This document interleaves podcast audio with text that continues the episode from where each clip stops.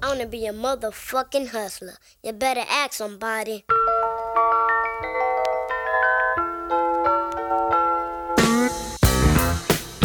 What is up, guys? You're listening to the MFCEO Project. I'm Andy. I'm your host, and I am the motherfucking CEO. Guys, as always, I'm joined by my co host, Vaughn, the pastor of disaster. What's up, dude? I just read a study on millennials. You want to hear something about it? Yeah. Okay, because we have a lot of millennials that listen to us, and We I thought. I wanted to hear your your. But our feedback. millennials work. Yes. Yeah, you're right. You're right. You know, But our so, millennials put in the work. They get it. So because we So, have such, so, so I guarantee you this is going to be something negative about millennials. So if you're a millennial listening and you're already taking the actions to listen to a podcast like this, you probably don't fall into this category. So don't cry about it. probably don't, but I still thought this was really funny. So I read this, you know, defining study on millennials, and it had two points, and one of them that was that millennials are really entrepreneurial, and I was like, yes, that's awesome. And then the point, literally right after that, is millennials are not patient. Ooh, that's about as big as a as a uh, paradox that you could have, I guess. I mean, which one is it? Well, uh, if you're not patient, you're not going to be a good entrepreneur. Right, That's the bottom line. So- I think it has to do with how easy it is to start a business nowadays. So that Look, everybody here's what I do it. think. I think that people fall in love with the idea of success. Mm-hmm. Okay, they they see it is. E- you're right. It is easier. It is. There's far less barrier to entry. There's lots of things someone could do.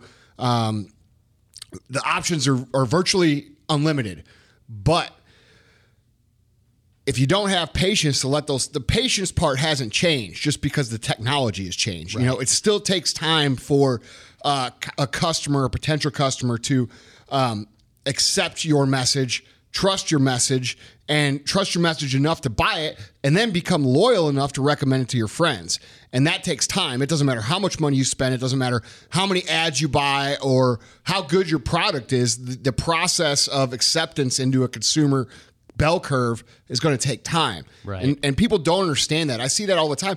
Look at every Super Bowl. We see companies spend 20 fucking million dollars to, to advertise for 30 seconds. But the only ones you ever remember are Budweiser, and that's just because Right. you know they make funny commercials. Right. But you see new companies every year. You see the commercial, you're like, "Oh, what is that? I never heard of that before." And then you never hear of it because they blow their load on a fucking thirty million dollar ad, and they don't. They think they can buy their way into people's brains, and it doesn't work like that. So, you know, guys, Absolutely. it's if you don't, the time is always a factor in how much money you have, and that's why, like last week when we talked about not having money being a tremendous advantage, it you have to understand part of that is because if you do have money and you're not patient, you're going to blow the money on shit that doesn't work, and then you're going to be out that money. That doesn't mean you're going to fail; just means you won't have that initial money that you had. Right. So you gotta you gotta be patient. It's just Right. part of the deal. But like you said, the people that listen to us are the outliers. Oh, they're, yeah, they're, they're, they're not the, the They're the smartest people they're in the world, smartest of people on course. the planet. That's Speaking pretty- of which, yeah, if this is your first time listening to the MFCEO project, guys, we're not selling anything. We're not going to ask you to buy our program. We're not going to ask you to sign up for, uh, you know, our sales funnel or whatever the fuck everybody else is asking for. What we do ask though is that you bring it if you find value in the podcast, bring me one friend. Bring me. You don't have to tell everybody. You don't have to make a post about it. Tell one of your friends that may be interested in this sort of content. That's all we ask. So that's our little fee. Um, Today we have an awesome podcast set up for you. Our script is so thorough. It's so detailed, Vaughn. You did such a great job on this script. yeah, it's awesome. Yeah, which means we don't have a script. Right. What the fuck? I got one. Oh, you got one. What's the problem with your internet company? You Yeah. know, I can't. E- I can't email it to you. Vaughn, Vaughn, Vaughn's going to be known as instead of Vaughn the Impaler, it's going to be it's going to be Vaughn the Excuse Maker. Isn't that right, Tyler? I thought it was already that. Oh, Tyler's just reeling from the by the way, I gave him last week. By the way, I just want everybody to know this is going to be a good podcast because Tyler is wearing his Yeah, salmon shorts. salmon shorts. And everybody listening knows that when you wear the salmon shorts, Yep. we drop some fire. So, with that being said, we have a very cool surprise for you guys. Uh, we're going to answer today one of the questions that we get over and over and over again from you young bucks, which is how do I actually get started? And I think for me, you know, I'm not good at answering this question because I'm the kind of person who sort of overlooks that step. And I think, you know, you either have it or you don't. And if you have it, you'll figure it out. And, you know, with my mentality on that, I realize there is people that would like more direction. And for that reason, we have a very, very special guest today that is going to talk about how to actually get started in business. And we're going to cover specific practical tools that you can utilize to get going. All right. And so what we did was we brought in a good friend of mine, Dan Fleischmann, who is the youngest founder ever of a publicly traded company. He's an angel investor in 24 companies. He is the broker of influence when it comes to influencer marketing and the author of How to Set Up Your Business for Under a Thousand Dollars. What's up, my man? Hello, hello. How are you? Good to be here in St. Louis. Yeah, man. What do you think? The weather's great. Yeah, yeah. he brought the San Diego weather with him, Yeah, he man. He, he yesterday we were we walked outside last night and it's like seventy degrees, no yeah. humidity, and he's like, "Oh man, the weather's great here." And I'm Yeah, just it's always "Oh, like this, dude." It's so ironic hearing from somebody from San Diego say the weather's great in St. Yeah. Louis. Yeah, yeah. So you got luck. I think you brought it with you. I hope so. Yeah. So, anyway, um, Vaughn, you know we get this question all the time. I always stay away from it because I, like I said, I'm just very, you know, just figure it out. Mm-hmm. And I feel like that's a key trait of entrepreneurs. And, you know, they will figure it out. I figured it out. I didn't have anybody telling me exactly what steps to take. But, um, Most people aren't as resilient as you. well, thank you. But it was more, it was more simple back then. It really was. Like you had a storefront, you had to get customers. I went out and got them. Now you have all the, you have so many options to build a business that I think people get paralyzed by the options. They're not sure which way to go. Right. So you wrote this really cool book, uh, how to set up your business for under a thousand dollars. Let's start. Let's start with just tell people a little bit about yourself, and then we'll get into why you wrote the book. Sure. So I started my first company in high school. I was working three jobs, saving money for college. I was going to go to SDSU. And my friend kept saying, Who's your daddy? And everybody would laugh or think it was sexual or funny or powerful. And he just always would say it at lunchtime at the football field. He would just always say it. So I made this t shirt, big, ugly white shirt, which just said, WID, Who's your daddy? Terrible. The way, I, the way the was design, design was, it was like my, my boy in school Yeah. did it in art class. And we sold 150 shirts at 15 bucks each. All of a sudden, we have $2,000. We're millionaires. We're like, what the heck? Right, right? right. And uh, I'm working at the stadium selling cotton candy at nighttime, and I'm working at a, a restaurant, being a busboy. and the, you know, I'm just doing everything I can. I'm working for a stockbroker under the table, You saving. got the hustle in your blood. Yeah, I had Yeah. to because you know we had no money, so like Right. we're living off 24 grand a year for a family of four. Doesn't really work in San Diego where the rent's very expensive. So I'm just I'm hustling, I'm hustling, and then I realize if 150 kids are willing to spend $15 each, now we're millionaires. We have $2,000. Like, holy shit, this I'm onto something. Yeah. So I go to this convention in Vegas called Magic, and I'm only 17 years old. You have to be 21 to get inside. You have to be 21 to get a hotel room in Vegas at the time. Like, there's just no like it was silly of what we did.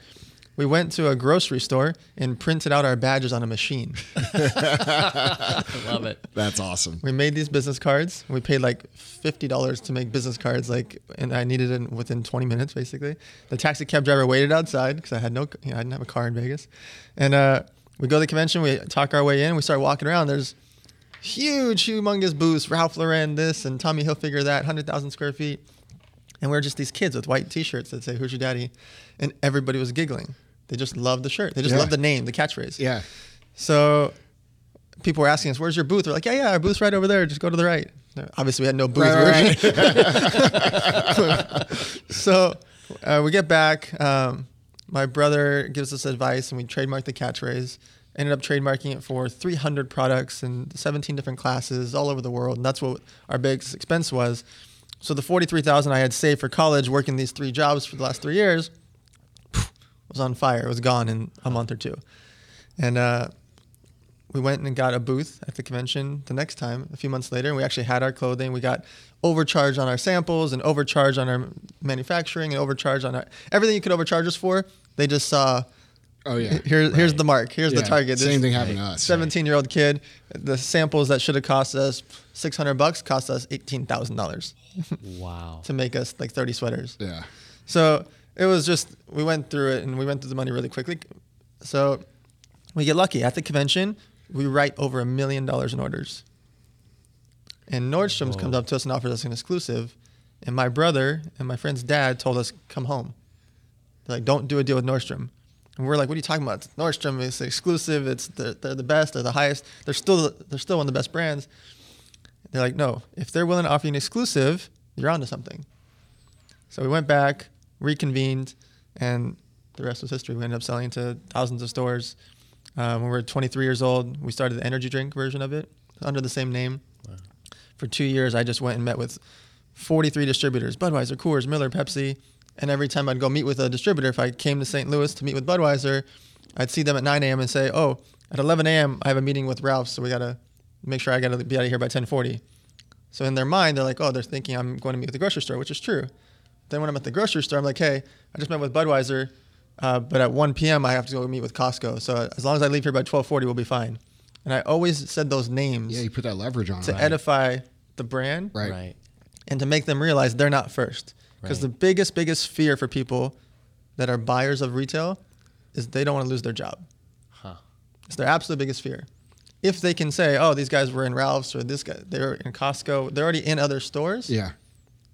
they don't feel dumb. Yeah. they don't it feel like validates their own decisions. Exactly. Right. Right. So what happened is I did that over and over in 43 cities with 43 distributors, got us into 55,000 retail stores, literally by myself. I was just every single week going city to city to city to city to city, until I finally hired a sales team that only did the mini stores and I did all the chain stores. So let me stop you right there and ask you a question. Yep. So you did all you, you went around and you you talked to all these companies about carrying your product. How many people gave you permission to go do that?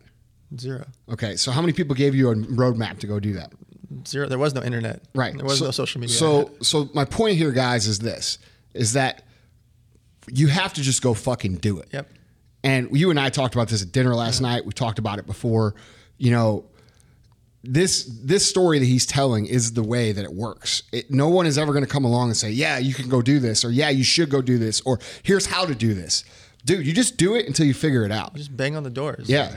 You know, mm-hmm. Now it's so easy with social media. I can get a hold of any buyer of any retailer on the planet in two minutes. Yeah. I just go to LinkedIn or I go to Twitter and I just I at them, right? Right. And they're gonna see it. If I tweet at somebody that's the buyer for a chain store, he only has 2,100 followers. It's not like he's got a million followers. He's not gonna see it. He's not a celebrity. Right. He's the buyer for Costco. And what West happens Coast. if he doesn't respond the first time? tweet him two days later? Exactly. Right. and I tweet and I tweet his assistant, and I find out who his partner is, and I find out who the president is. It, they're gonna see it, and I'm just gonna scream from the mountaintops. And the biggest advantage is nobody else is doing that. Right. My Andy, competitors aren't doing that. Andy, your eye, your your face kind of had this knowing look that came over it when when Dan said he basically walked away from guaranteed probably millions, Oh, right? yeah, for with sure. with uh, with Nordstrom. You Yeah. said it was Nordstrom, and I mean, I, I, I may- maybe I'm reading into it, but to me that that was an act of faith and that was a belief in your in what you had going on. And I, I I'm curious because I saw your eyes kind of light up, Andy, when he said that because that, that seems like something that unique entrepreneurs do. When they have guaranteed money, they they, they see bigger. They see bigger potential. Well, you have to always look for the signs. Mm-hmm. You know, that's what you did. Yep. You know, you look, and he he had some some people that cared about him that helped him see those signs because, you know, what your your dad and your uh, brother said, you know, is exactly true. Like if you got a big company coming in and like trying to scoop you up.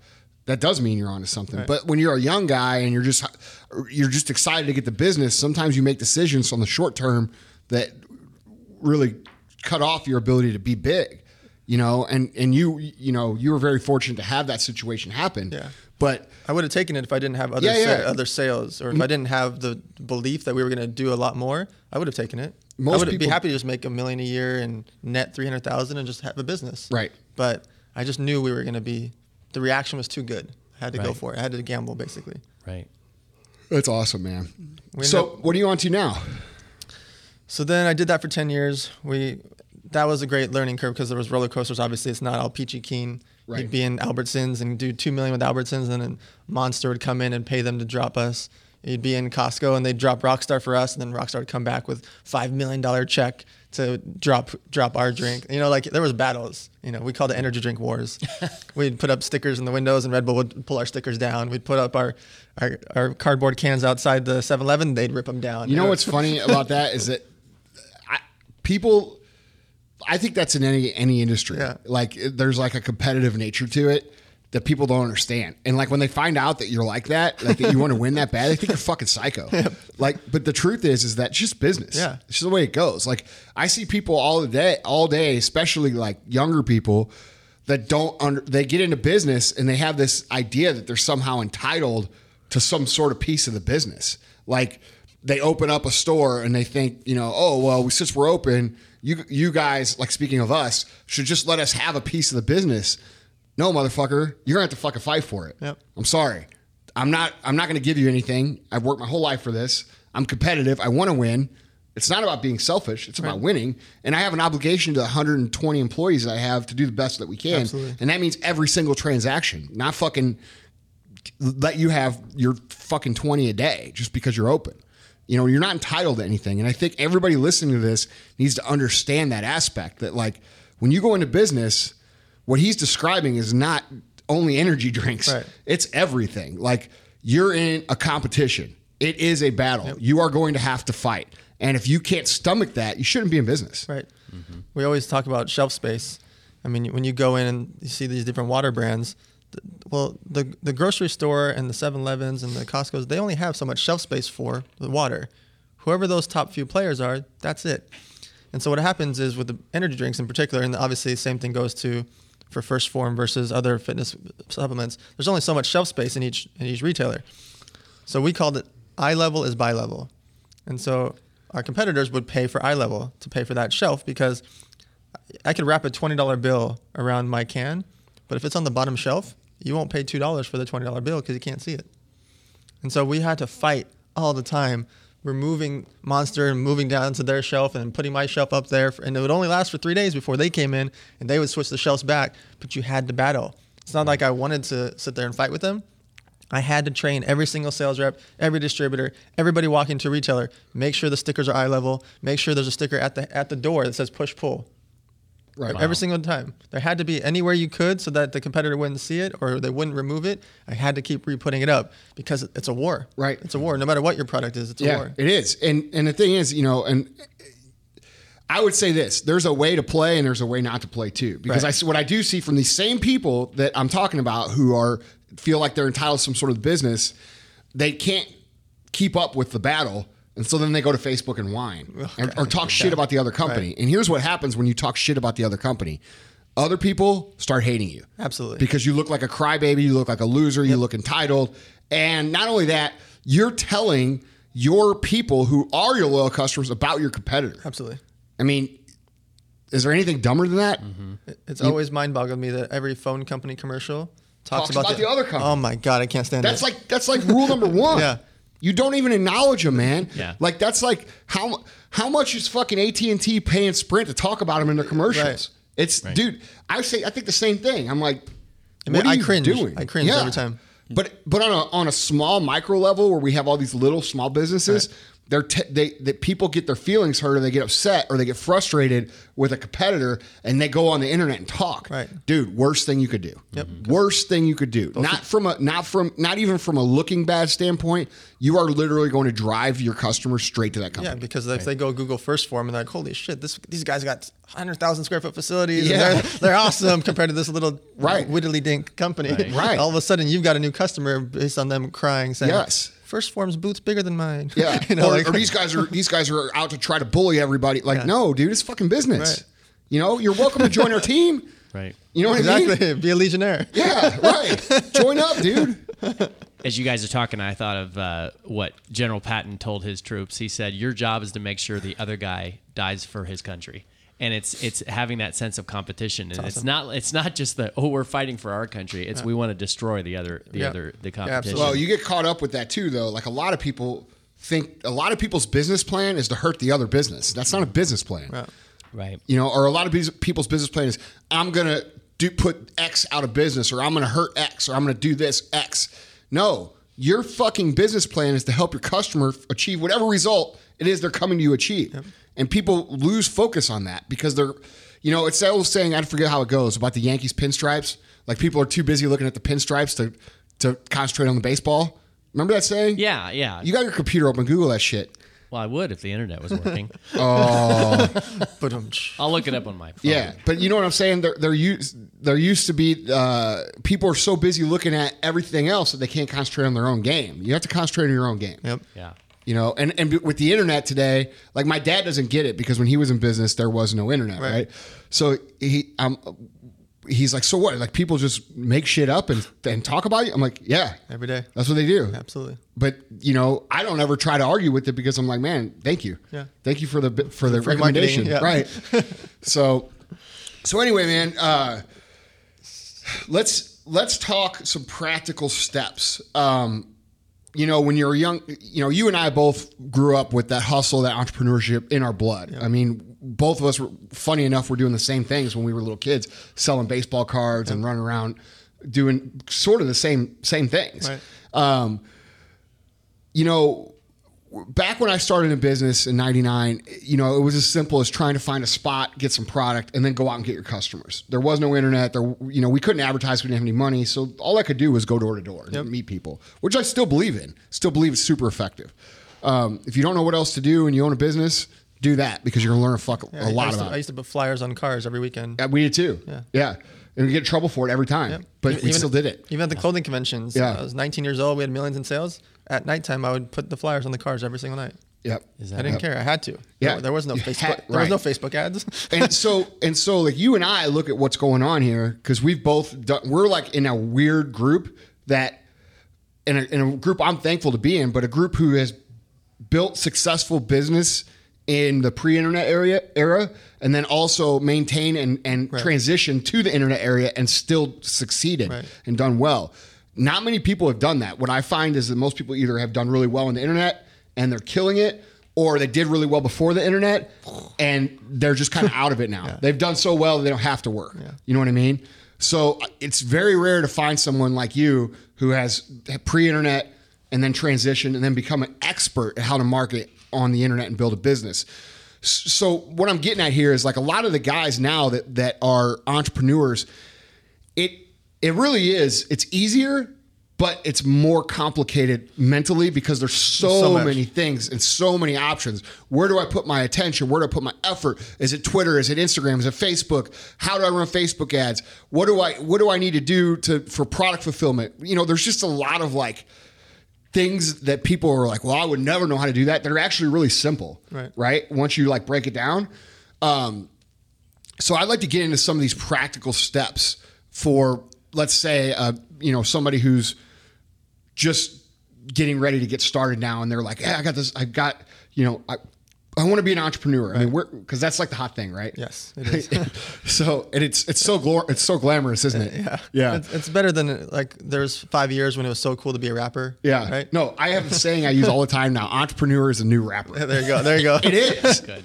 It is the new rapper. Like, look on the internet. It's the new fucking rapper because everybody's like, well, fuck it. I can't be a rapper. I'm going to be an entrepreneur. Well, they just keep seeing these 26 year old having one billion dollar unicorn valuations, and Right. you know, they It's gonna be me. yeah, that's Right. it. It's going to be nothing. They, Right. This guy started two years ago. Now he's got a four billion dollar valuation. Right. They just think it's so simple. right. Um, so the real practicality is nowadays in 2016, you can find out if your idea is people are going to care literally tonight. If you said, "Hey, let's start newwatchstraps.com," okay, we have an idea. We're going to do newwatchstraps.com. I can go on to WordPress, make a site for free. I can go get graphics that I pay on Fiverr five bucks for, or go on to 99 Designs and pay 50 bucks for, 100 bucks for, and get 200 submissions. So now I have a real, real designer submitting for real, a real product for newwatchstraps.com. I'm spending nothing. I'm spending five bucks or free, 100 bucks. Then I go out and I get the Twitter, Instagram, Facebook, Snapchat, Pinterest. I get every single account at New Watch Straps. So now I have the same bio on every single one, and I have a watch strap as my picture, with my profile picture. All that was free. Hmm. But from the outside looking in, if they go look me up, I look like an actual company now.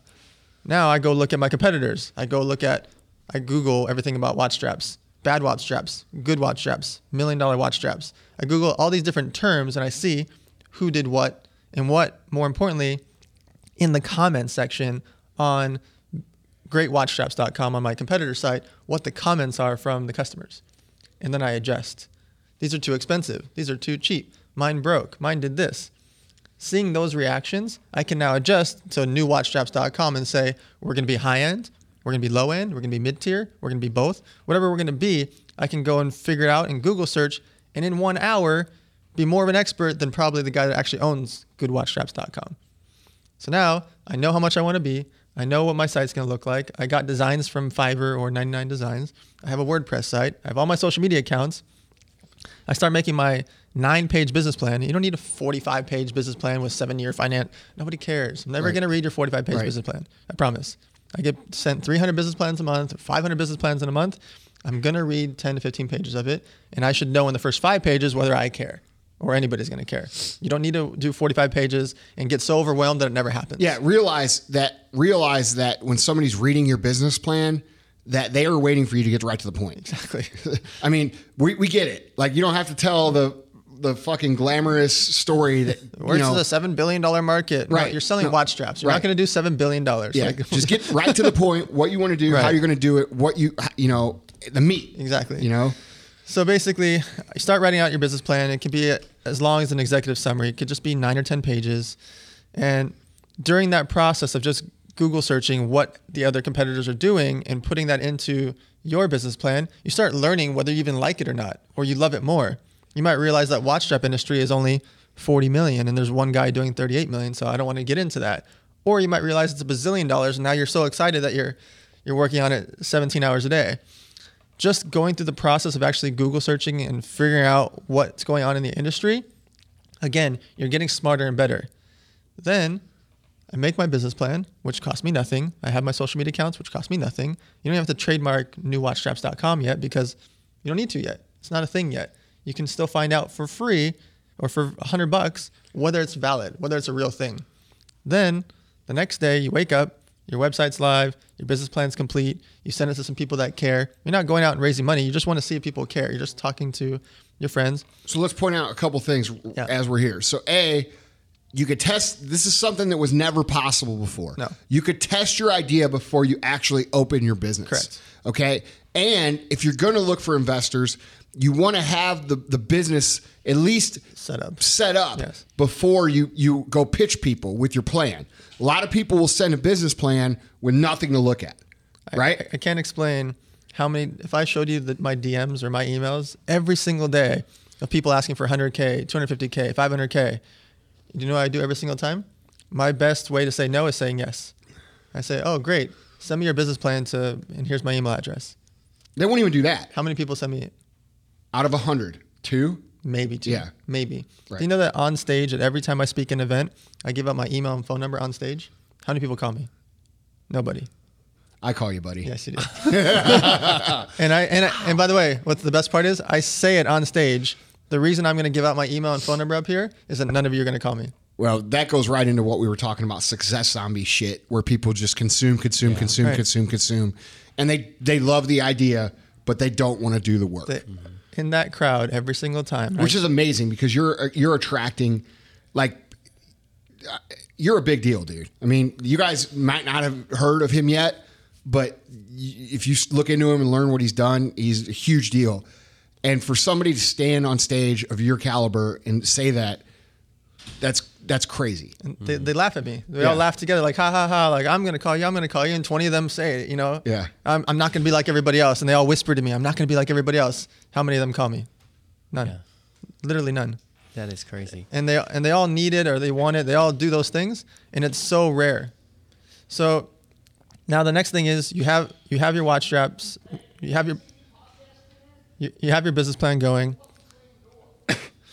Each time, each time you do it, you can now test with checking out Facebook ads, and for five or ten bucks, you can test and figure out people that follow at Rolex or at whatever brand that you like or whatever is going to be relevant to your, to watch straps. You can go test for five or ten bucks. People in Beverly Hills, New York, Miami, and these upper end, they're this age group. They have this kind of financial demographic. You can pinpoint for nothing. It doesn't cost you anything extra to pinpoint, hmm. for, and now you can test. Let's call it hundred dollars. You go crazy. You're gonna spend hundred dollars on this idea, and you and you test ten bucks, ten bucks, ten bucks, ten bucks. All these different cities that are all high end, And before you've even announced to your friends or you've announced on Facebook that you have newwatchstraps.com, you've tested to see if people care in these 10 cities. If nobody cares, don't tell your friends yet. You won't have any egg on your face. Who cares? Hmm. So now you've tested for $100, you went crazy, and you actually had 46 people come to your site and six people bought something and they spent 20, 30 bucks each. And now you did $182 in revenue and you broke even on your 100 bucks. Holy shit. You have a business. Right. Now you can scale. Now you realize that something actually works. People cared. Now you spend 250 bucks. You make your website a little bit better. You actually paid somebody now from Fiverr or from some website, and you actually paid them a freelance site. $200, $500, $300, some nominal amount. Don't go spend five or 10 grand on your website. You don't need it at first. Hmm. See if people care.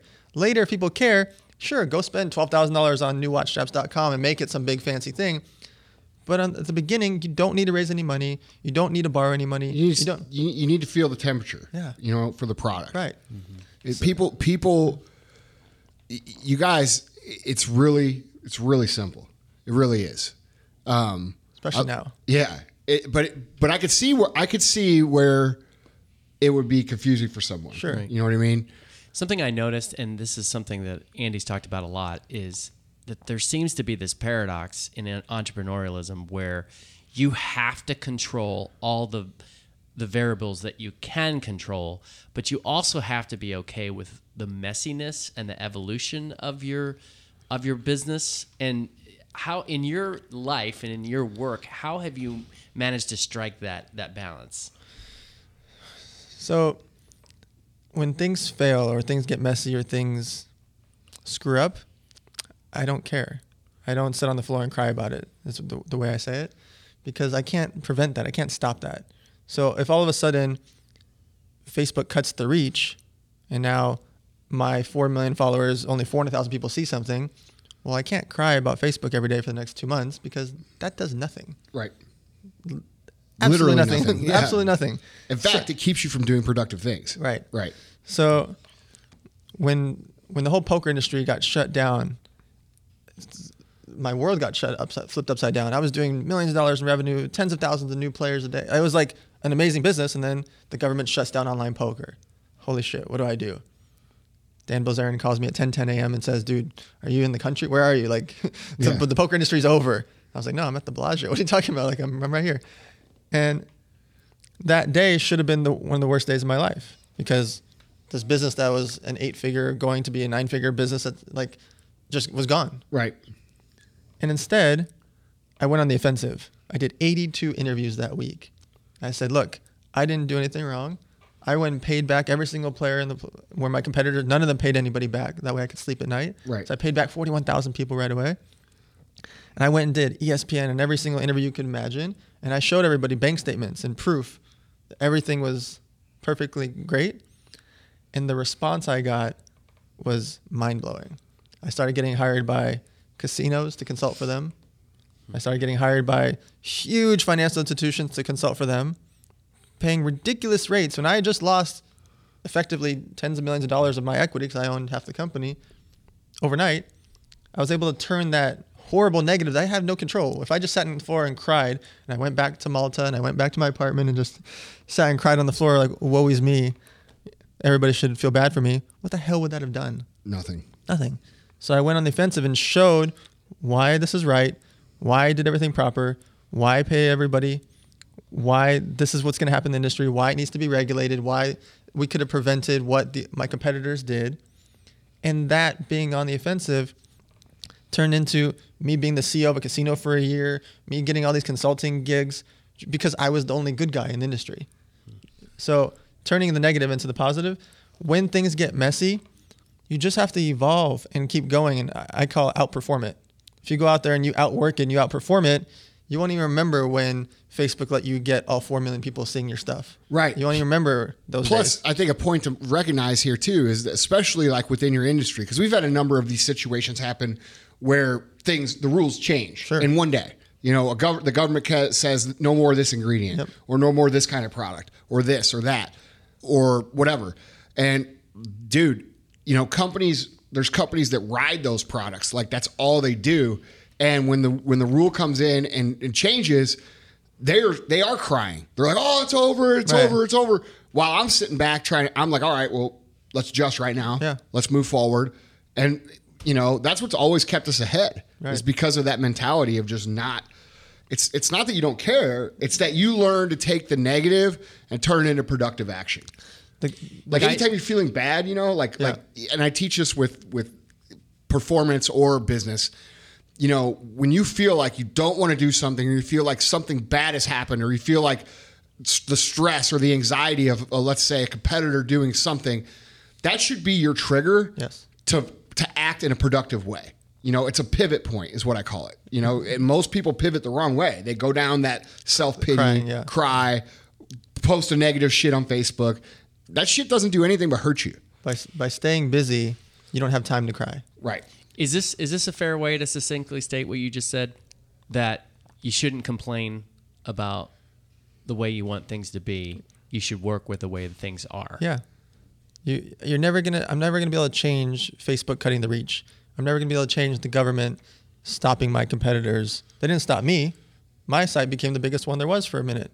But I, I, I realized once they stopped them and it was bloody bloody hell, okay, well this industry is completed. Now I'm going to go be a consultant for when it get, does get regulated. And now, years later, America started regulating multiple states, and eventually it's going to be national. And I'll be the one clean cut good guy that actually did everything right. Right. And I'll be the guy that everybody comes to. You can't control if the government says or the FDA says, oh, we're removing this ingredient from supplements. Well, you're not going to f- change that. And if you do, it's going to take four years to change it. And you can fight it during that time. But during those four years, while you're fighting it with the government and trying to sit, get, prove to them that that ingredient should be in there, you have to adjust on day one and day two because those four years of government is just And when the four years is up, you're behind the ball. exactly Yeah. So exactly Once again, though, guys, I, I- I mean, there's just an amazing paradox that goes on where you say all the time, Andy, that to, to succeed in entrepreneurialism, you have to care, you have to be passionate, but you also have to have a certain level of detachment. well, it I think like you what do. You're saying. I think you do care. I think I don't think it's I don't personally think that it's that you don't care. I think it's just you care so much and you're disciplined enough to know that because I'm upset or because I'm frustrated or because I because I guarantee you, dude, when you got that call, you're like, fuck. Yeah. You know, Oh, I cared. Right. Yeah. But you you're disciplined enough to take that care and know that like, all right, I'm flipping it over and doing something productive. you know what I cared about the most was those 41,000 people that I had their money yeah. and I, that's why I paid them back within four days. I did absolutely everything I could to pay them back in case something worse happened because my site didn't get affected by what happened to my competitors. But in case something did and the government decided, yeah, we're just gonna mess with him The rest too. of the companies kept that money, right? oh yeah, Yeah. haven't, they haven't paid him back. We're talking about millions and millions of dollars. yeah. At the time, it was hundreds of millions. Yeah. it was insanity. Yeah. Um, but yeah, caring about the customer meant uh, affected me by tens of millions of dollars. But I had to. I, I there was no choice to me. When other people were thinking, "Oh, you should just continue on and just be a European site or just be this or just be that." No. I have to pay every single person back and then figure it out because the customer it, it sounds cliche, the customer is absolutely positively the most important thing. Because if I risk No their question. money, I would be if if something happened and their money got frozen, even if it was frozen by the government, it's still me that messed up. That's right. If I Consumer trust is everything, man.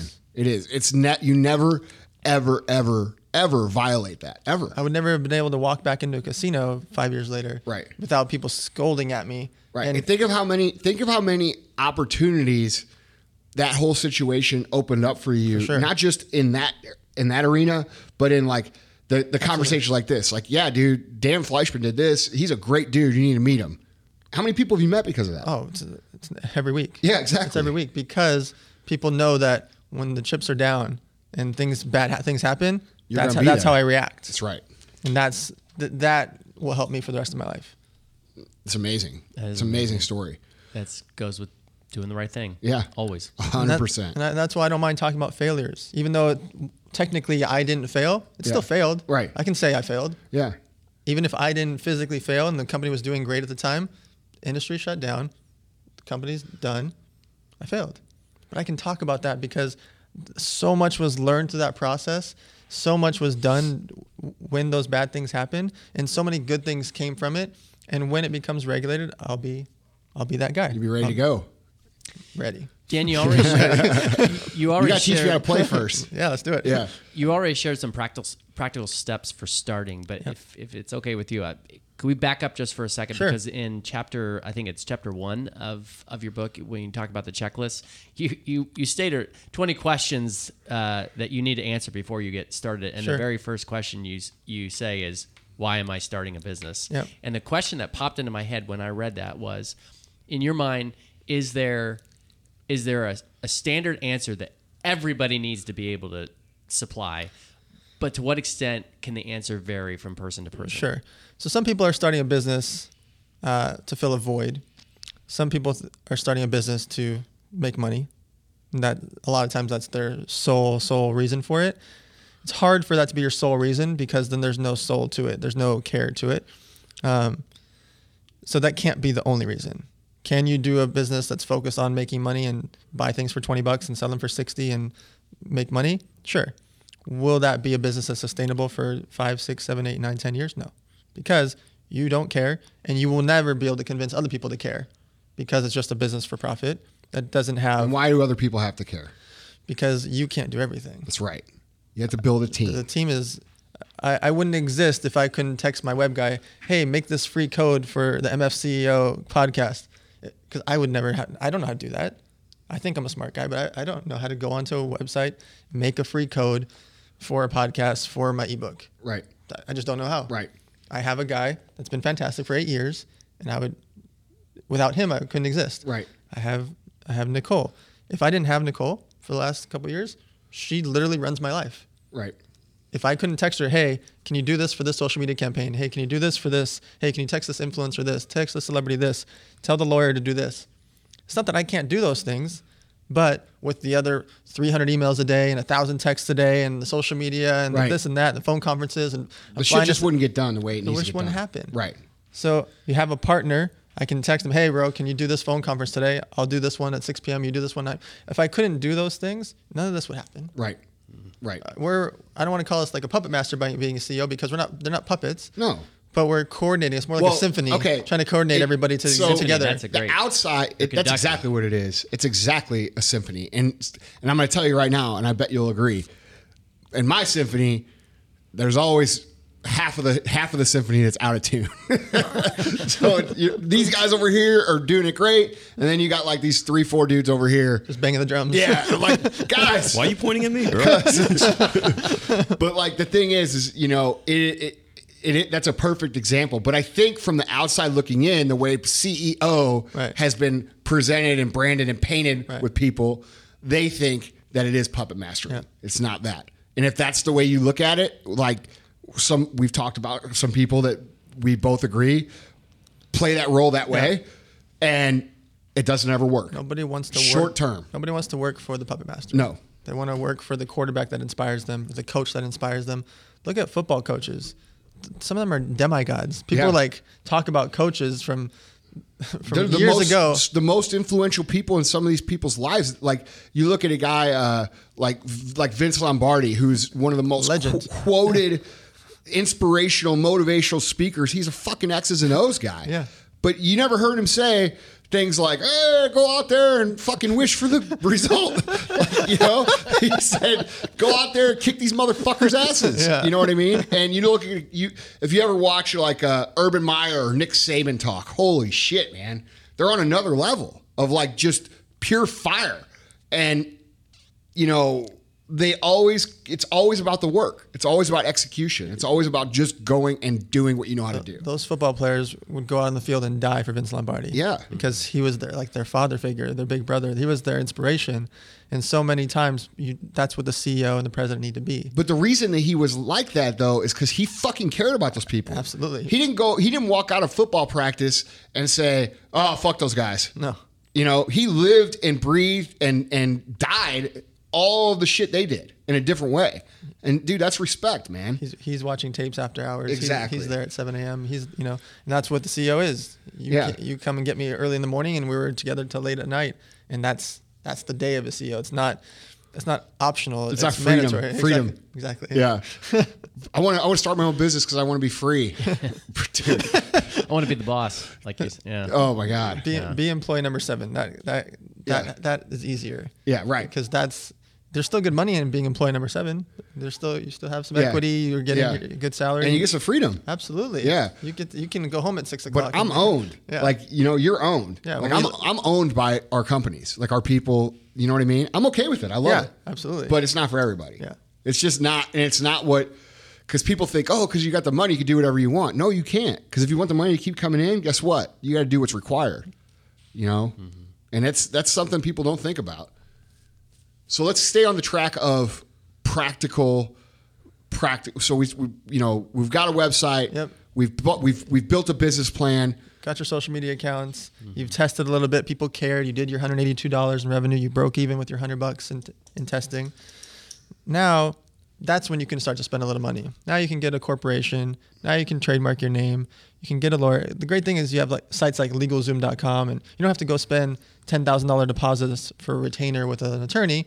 Go spend 700 bucks on LegalZoom type sites and get the things that you need because you don't need these huge drawn out agreements. I will say this it's very important to have the simple agreements and the simple terms of what even your own friends, partners, I don't care if it's your dad that works for you, your mom, your, your best friend from high school. Too many times people have a 50 50 joint venture and they started together in, in school, right? because it's cool. Okay, Right. this is gonna be great. Right. Right.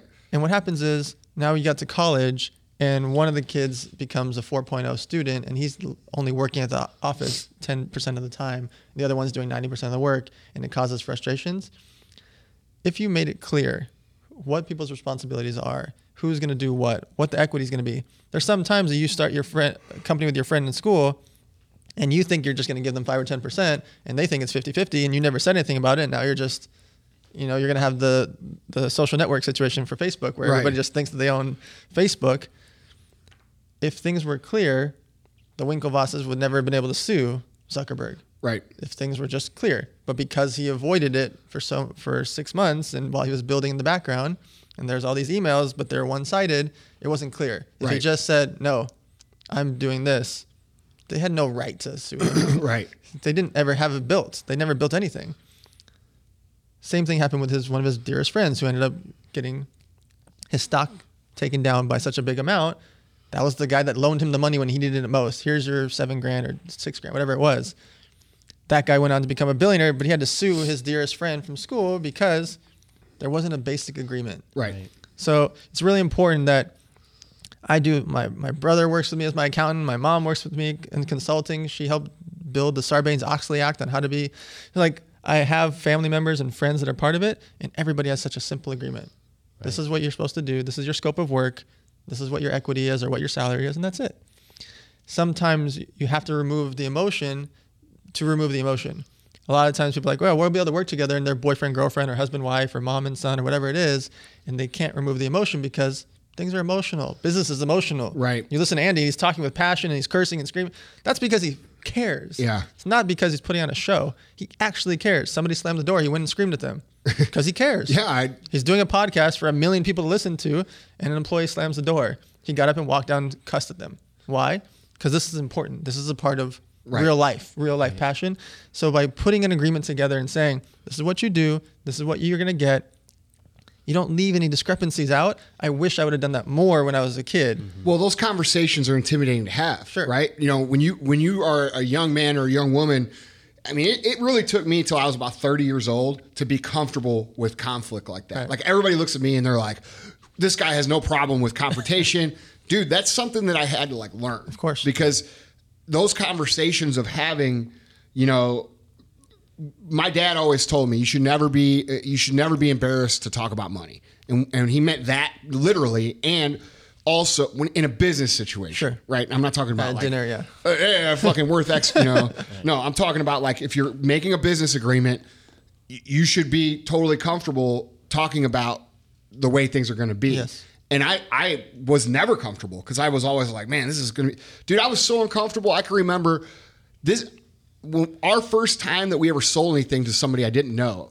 I can remember it when I was in the store and I was like scared to ask, to tell the guy, like, yeah, this is like 30 bucks. Right. You know what I'm saying? Like, I was just going to be like, oh, like before you even told me the price, you know, it was 30 bucks. I was going to be like, oh, it's it's, it's 30 bucks, but I'll give it to you for 22. Like I was that big of a pussy. You know what I mean? Like I just didn't want to, I, and I know people are probably laughing right now because like I've I, come no, full I circle. think that's a universal but struggle. no, yeah, I think you're right. But the thing is, is that you have to do it, and it's just like anything. The first time you jump in the swimming pool when you're three years old and you can't fucking swim, it's scary. You know what I mean? But now, when you're a normal adult and you get in the pool, you, you're comfortable because you've done it over and over and over again. Mm-hmm. And you have to just, you know, it sets a good precedent up front for having those conversations because there's going to be a lot of those conversations. Absolutely. It's not just on day one when you're making these agreements. There's going to be a lot of them, and you have to be able to communicate that. Like people ask, like how Chris and I have such a great relationship. Well, dude, we just lay it out. Yep. Hey, this is that. This is this. What do you want to do? All right, we'll do this, and then we figure it out. Right. And that's you know I work with my brother every day, and there's days where we want to punch the shit out of each other. But you know what? We definitely don't shy away from having the conversations, and that's a good thing. Absolutely, because otherwise things build up. Right. And then the, there's a real explosion. Right. So, so I've heard it said that the reason that you have agreements is not because you don't trust each other you don't you know you don't trust your friends and family but be, but actually because you do trust one another you trust one another enough to articulate the the, the specific nature of the agree of, of the the parameters of the business Yes, agreement s- spelling it out is spelling it out ahead of time is so much more valuable than later on down the line having a conflict Mm-hmm. where you thought you owned 10% and I thought he owned 50% or vice versa. No matter what, there's going to be a problem. Or you thought you were going to get X percentage of the sales, or we are just going to split all the money that came in when there's actually expenses every single month. So you thought we we're going to make 13,000 a month net each when actually we're making two grand a month net and we have to eat a couple noodles because we got to pay for this, this, this, this, and this. and those are all things that should be outlined. Okay, if we are we sharing uh, revenue on the profits, or are we sharing revenue, Right. or are we? What are we going to do if uh, if Legal, the legal have, bill is six grand. Right, exactly. Wh- You you need to like think these situations, and sometimes you're not going to know what to fucking talk about. Right. But what I'm saying is, is start having these conversations from the beginning because then when those situations come up, you could say, like I had to say, like, dude, we didn't pay our fucking uh, our uh, withholding tax for 18 months, and we owe the IRS over a million dollars, Right. and because we we fucked up. You know what I'm saying? So we had to have a hard conversation. Like, what are we going to do? Sure. Okay. Well, we're not going to pay ourselves for until we pay it off. Yep. And we had to pay it off. You know. But the point of it is, is that you're going to have these situations where you're going to mess up. It's going to cause a problem in the business. And if you wait until then to start practicing having the hard conversations, they're going to go really bad. Yes. So, practical point. Yep. Are you saying that you should get? I mean, how formal do these need to be? Can you? Do they just need to be typed? Yeah, Do you so- need to? You know. At the beginning, when you don't have the money, doing the bullet points is the most important. Getting the, the the meat of it, the terms of it out is what's important. A lot of agreements are Googleable. Right. You just write loan purchase agreements or equity share agreements or invoice, purchase order form, sales invoice. All the things you need are on the internet. It's Right. 2016.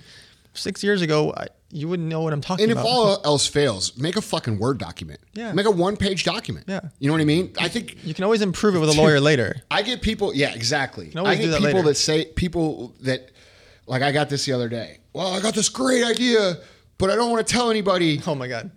I could talk about that for an hour. yeah, I got. What do you tell them? Because I tell them, I always say, I well, like that's why that's why they make agreements called non-disclosure, non uh, non-compete. And to be honest with you, if you don't trust somebody enough not to steal your idea, you shouldn't even talk to them. I've never once signed an NDA in my life, and I never will. And I tell every single entrepreneur that because I Well, you get don't have the time to do the shit, and neither do I. I promise you from the bottom of my heart, I don't care how awesome your idea is. Yeah, If you can't execute, it's irrelevant. Hundred percent.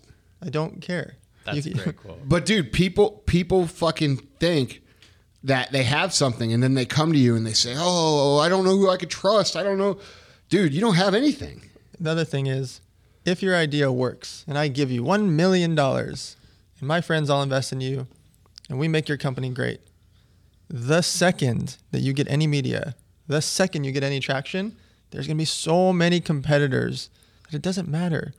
You just have to outperform yourself. When I got into the hoverboard space, there was 40, 50 other hoverboards. I built the number one board in five months flat and did millions of dollars in sales and retail sales and 40 grand a day online and blah, blah, blah 160 celebrities. I just had to focus on myself and make a really high quality product. So that the Yeah, competitors for were those of you guys who saw the hoverboard on on Instagram, which everybody saw it, and you guys probably all have one. Yeah. that was Dan's deal. He did that. and I, I was going against competitors that had this idea that they didn't want to show, and I just outperformed them. It was irrelevant. It's funny how many people get caught up on that shit. Like they're like on an agreement or on a on the legalese of an agreement. Yeah. Like, oh, I like your. I, I really want to do business with you, but I have this issue with this thing that might happen 17 years from now, and so for that reason, I don't want to talk to you. It's like, dude, you're wasting my time. If you if you pitch a venture capitalist or an angel investor your phantasmic original idea, which is very hard to have an original idea because remember there's seven billion humans that have thousands of thoughts a day, so it's really hard for you to have an original idea. Most of the time, you just have an idea with a twist to something that already existed, which is how everything happens in the Right. world. It all just evolves Right. in twists. It doesn't matter. The venture capitalist is not going to say, "Oh, I'm not going to give this kid a million dollars. I'm going to fund a million dollars myself and go start this watchstraps.com myself." And blah. No, you're pitching these money guys. You're pitching these people because they don't want to do the work. They want to fund you because they've already done work in the past to get their money. They're funding somebody like you to go do it. And if he goes and does it himself, it doesn't matter. Go do it yourself and go. Better. exactly. It doesn't matter. There's 7 billion people. There's so many continents on the planet to go push something or build your business online. Who cares?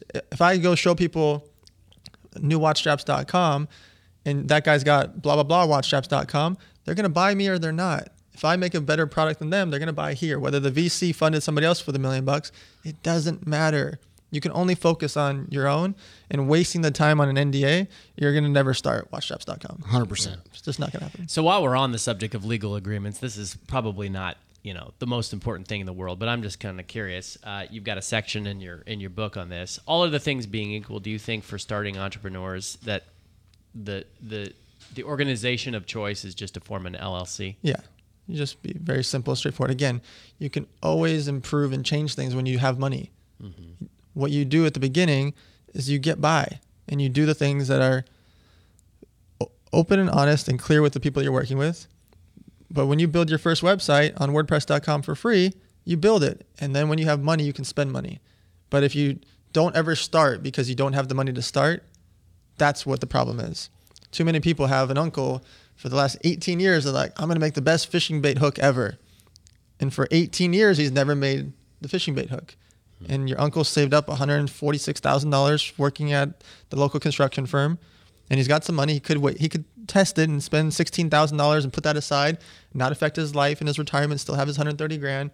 And he could gamble and tr- take 16 grand and put it into the business and go for it. And he's never going to because he doesn't understand what 2016 is and what 2016 provides.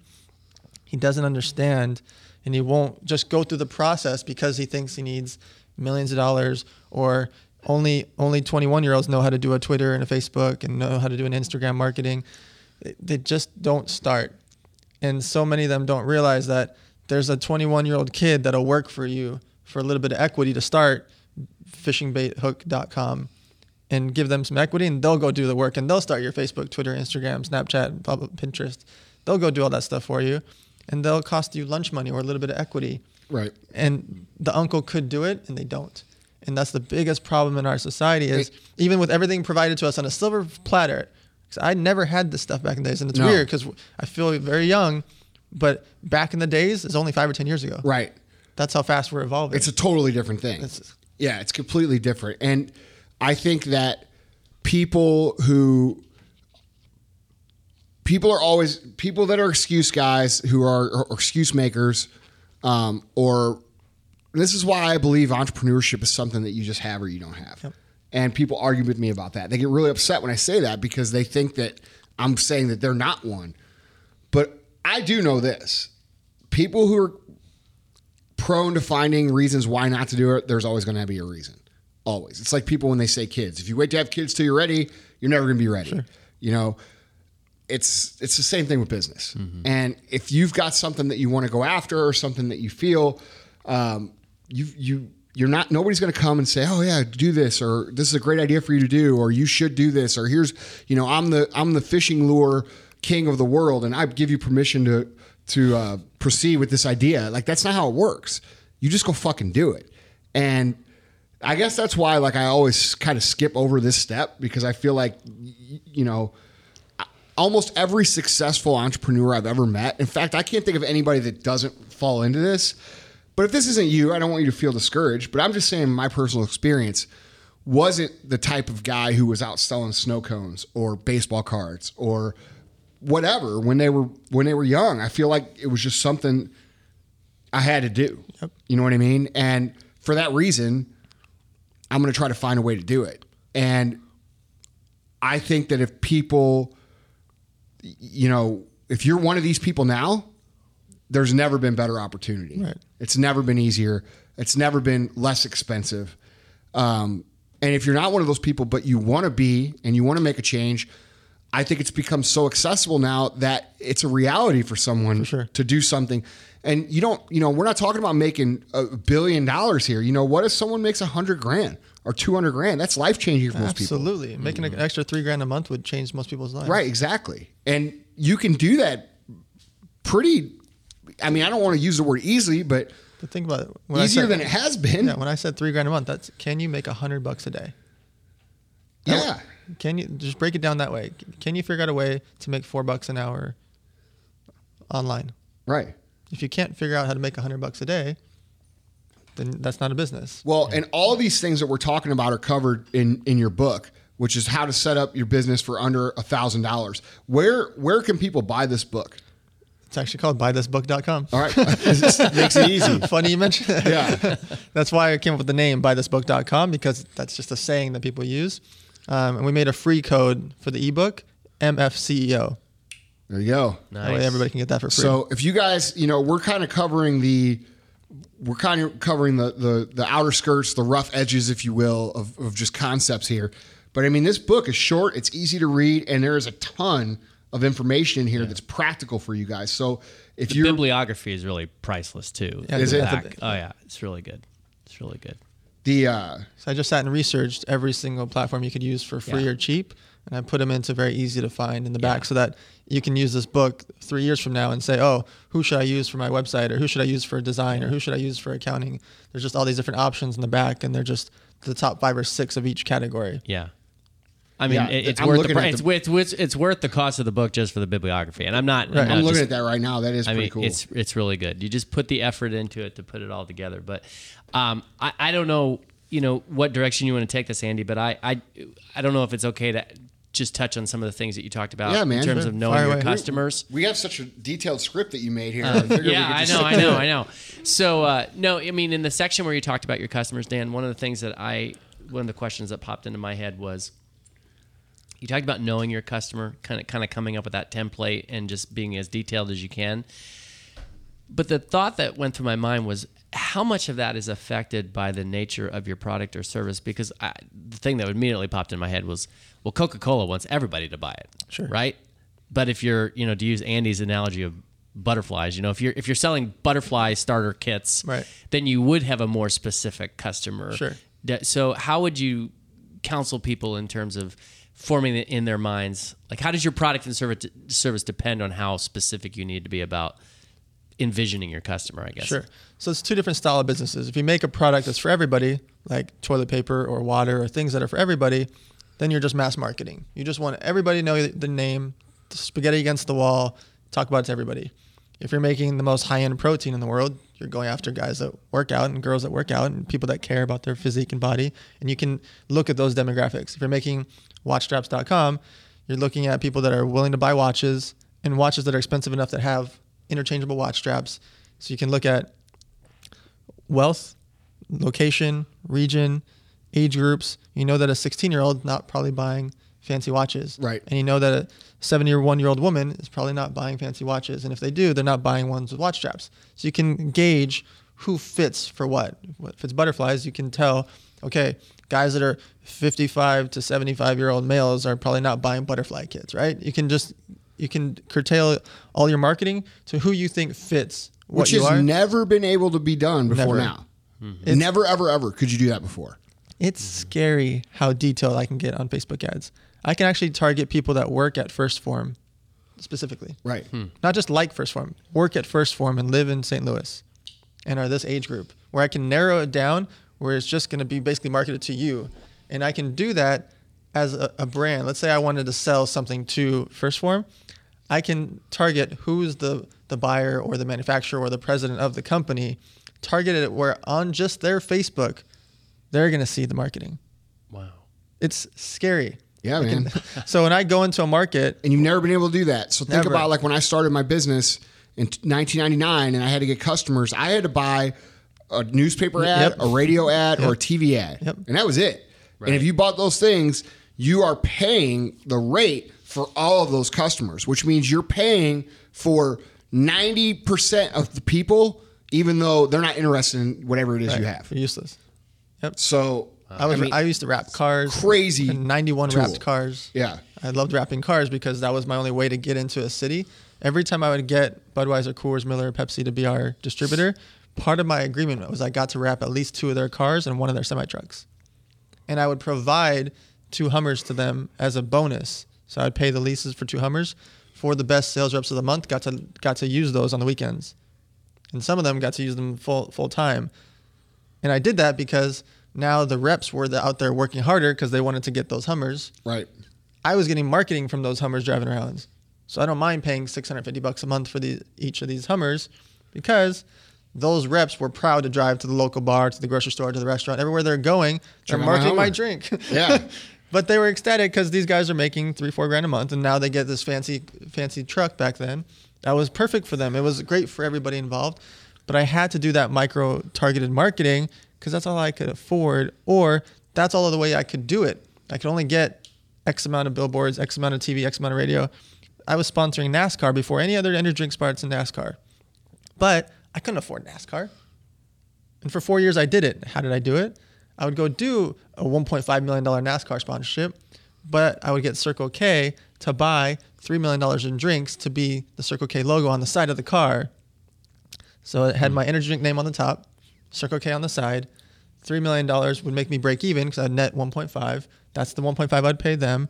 But because of that, I would get so many other stores and I was getting so much publicity from the NASCAR that cost me nothing. Right. I go to the Utah State Fair.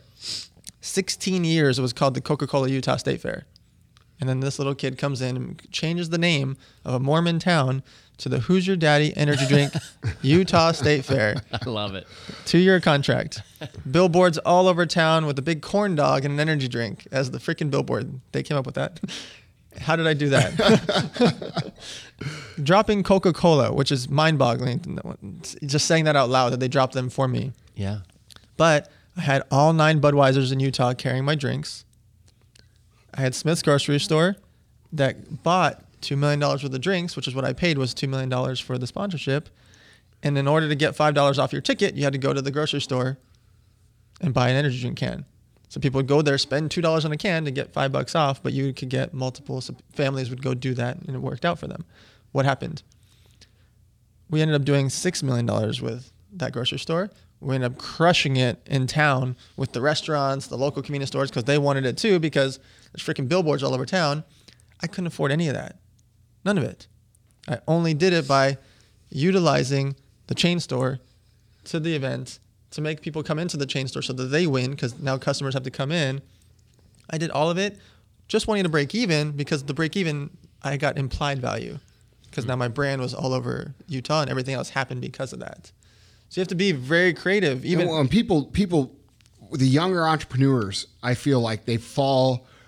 You're being, you're playing the long game, so to speak. There, and and that's what you should always be doing. Sure. But I feel like that's a hard thing for the young guys to grasp. They, what you just said, that's like real branding. You know what I mean? Like I'm gonna do this. I'm gonna use all these things I have to get exposure, so I can build a brand bigger right, most people look at advertising of any form and they say, well, I'm spending $1,000 for this. How am I going to get $1,000 back? Right. And if you look at it like that, it, you'll, it'll never make sense. Hmm. Even though you will get the $1,000 back, it's just you can't. you're going to be the thousand dollar guy all the time. You're not going Right. to be the hundred million dollar guy. Right, exactly. You're going to be a thousand dollar flipper. Right. And you're going to be saying, I don't know if it really works. Right. I don't know if it, I don't know. I don't know if that advertising thing really works. What the fuck, dude? yeah, it works. For my own personal enrichment, do you all know if the uh, the advertising platforms on Instagram are as robust as the ones on Facebook? So because because Facebook owns Instagram, it's going to eventually be identical. Um, the same reason that Facebook cut the reach is why Instagram cut the reach recently.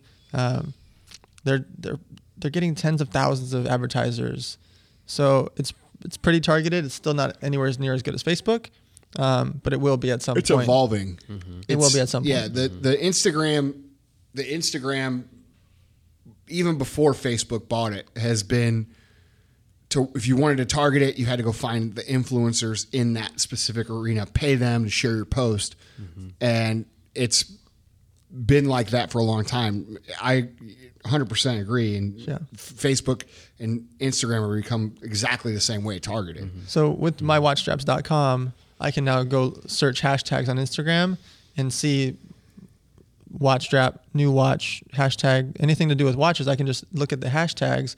I can go comment from at my watch straps on all these guys' pages and get a reaction. Who hmm. better to go buy my watch straps than people that are talking about watch straps on social media? How much did that cost me? Absolutely nothing. Cost me time and energy. And you don't have to do it at 9 a.m. to 6 p.m. You can do it at 1 in the morning. Doesn't matter. When you, Before you go to bed, after you worked eight hours that day and you worked your side job as a waiter at nighttime and you get home and now it's 11 p.m., go on and search the hashtags for my watch straps for your business that you started for a couple hundred bucks, mywatchstraps.com. By the way, there is no wa- mywatchstraps.com, guys. um, You were starting to convince me exactly. that right? I keep saying it. And I was like, wait a minute, I might, I might actually have a business there. I think though what you just said is a huge point that a lot of people overlook is that nowadays with the social media and with the internet, like you don't have to do the nine to five. Right. You you can reach out to people, you know, at any time during the whatever hour. Right. It, mm-hmm. There is no offensive time on social media mm-hmm. because people don't have to look. You're not calling them. It was offensive if I called a buyer at a retailer at 8 p.m. at night at home. It's not offensive if I tweet at him or comment on his Facebook or comment on his Instagram at 1.30 in the morning. There's no, it doesn't uh, hurt him. He's not going to get in trouble. He's not going to be offended. He's not going to be rude. He's going to see it the next morning. So there's too much you can do. And a lot of times I tell entrepreneurs, don't quit your day job because there's too many hours and too many things you can do after hours.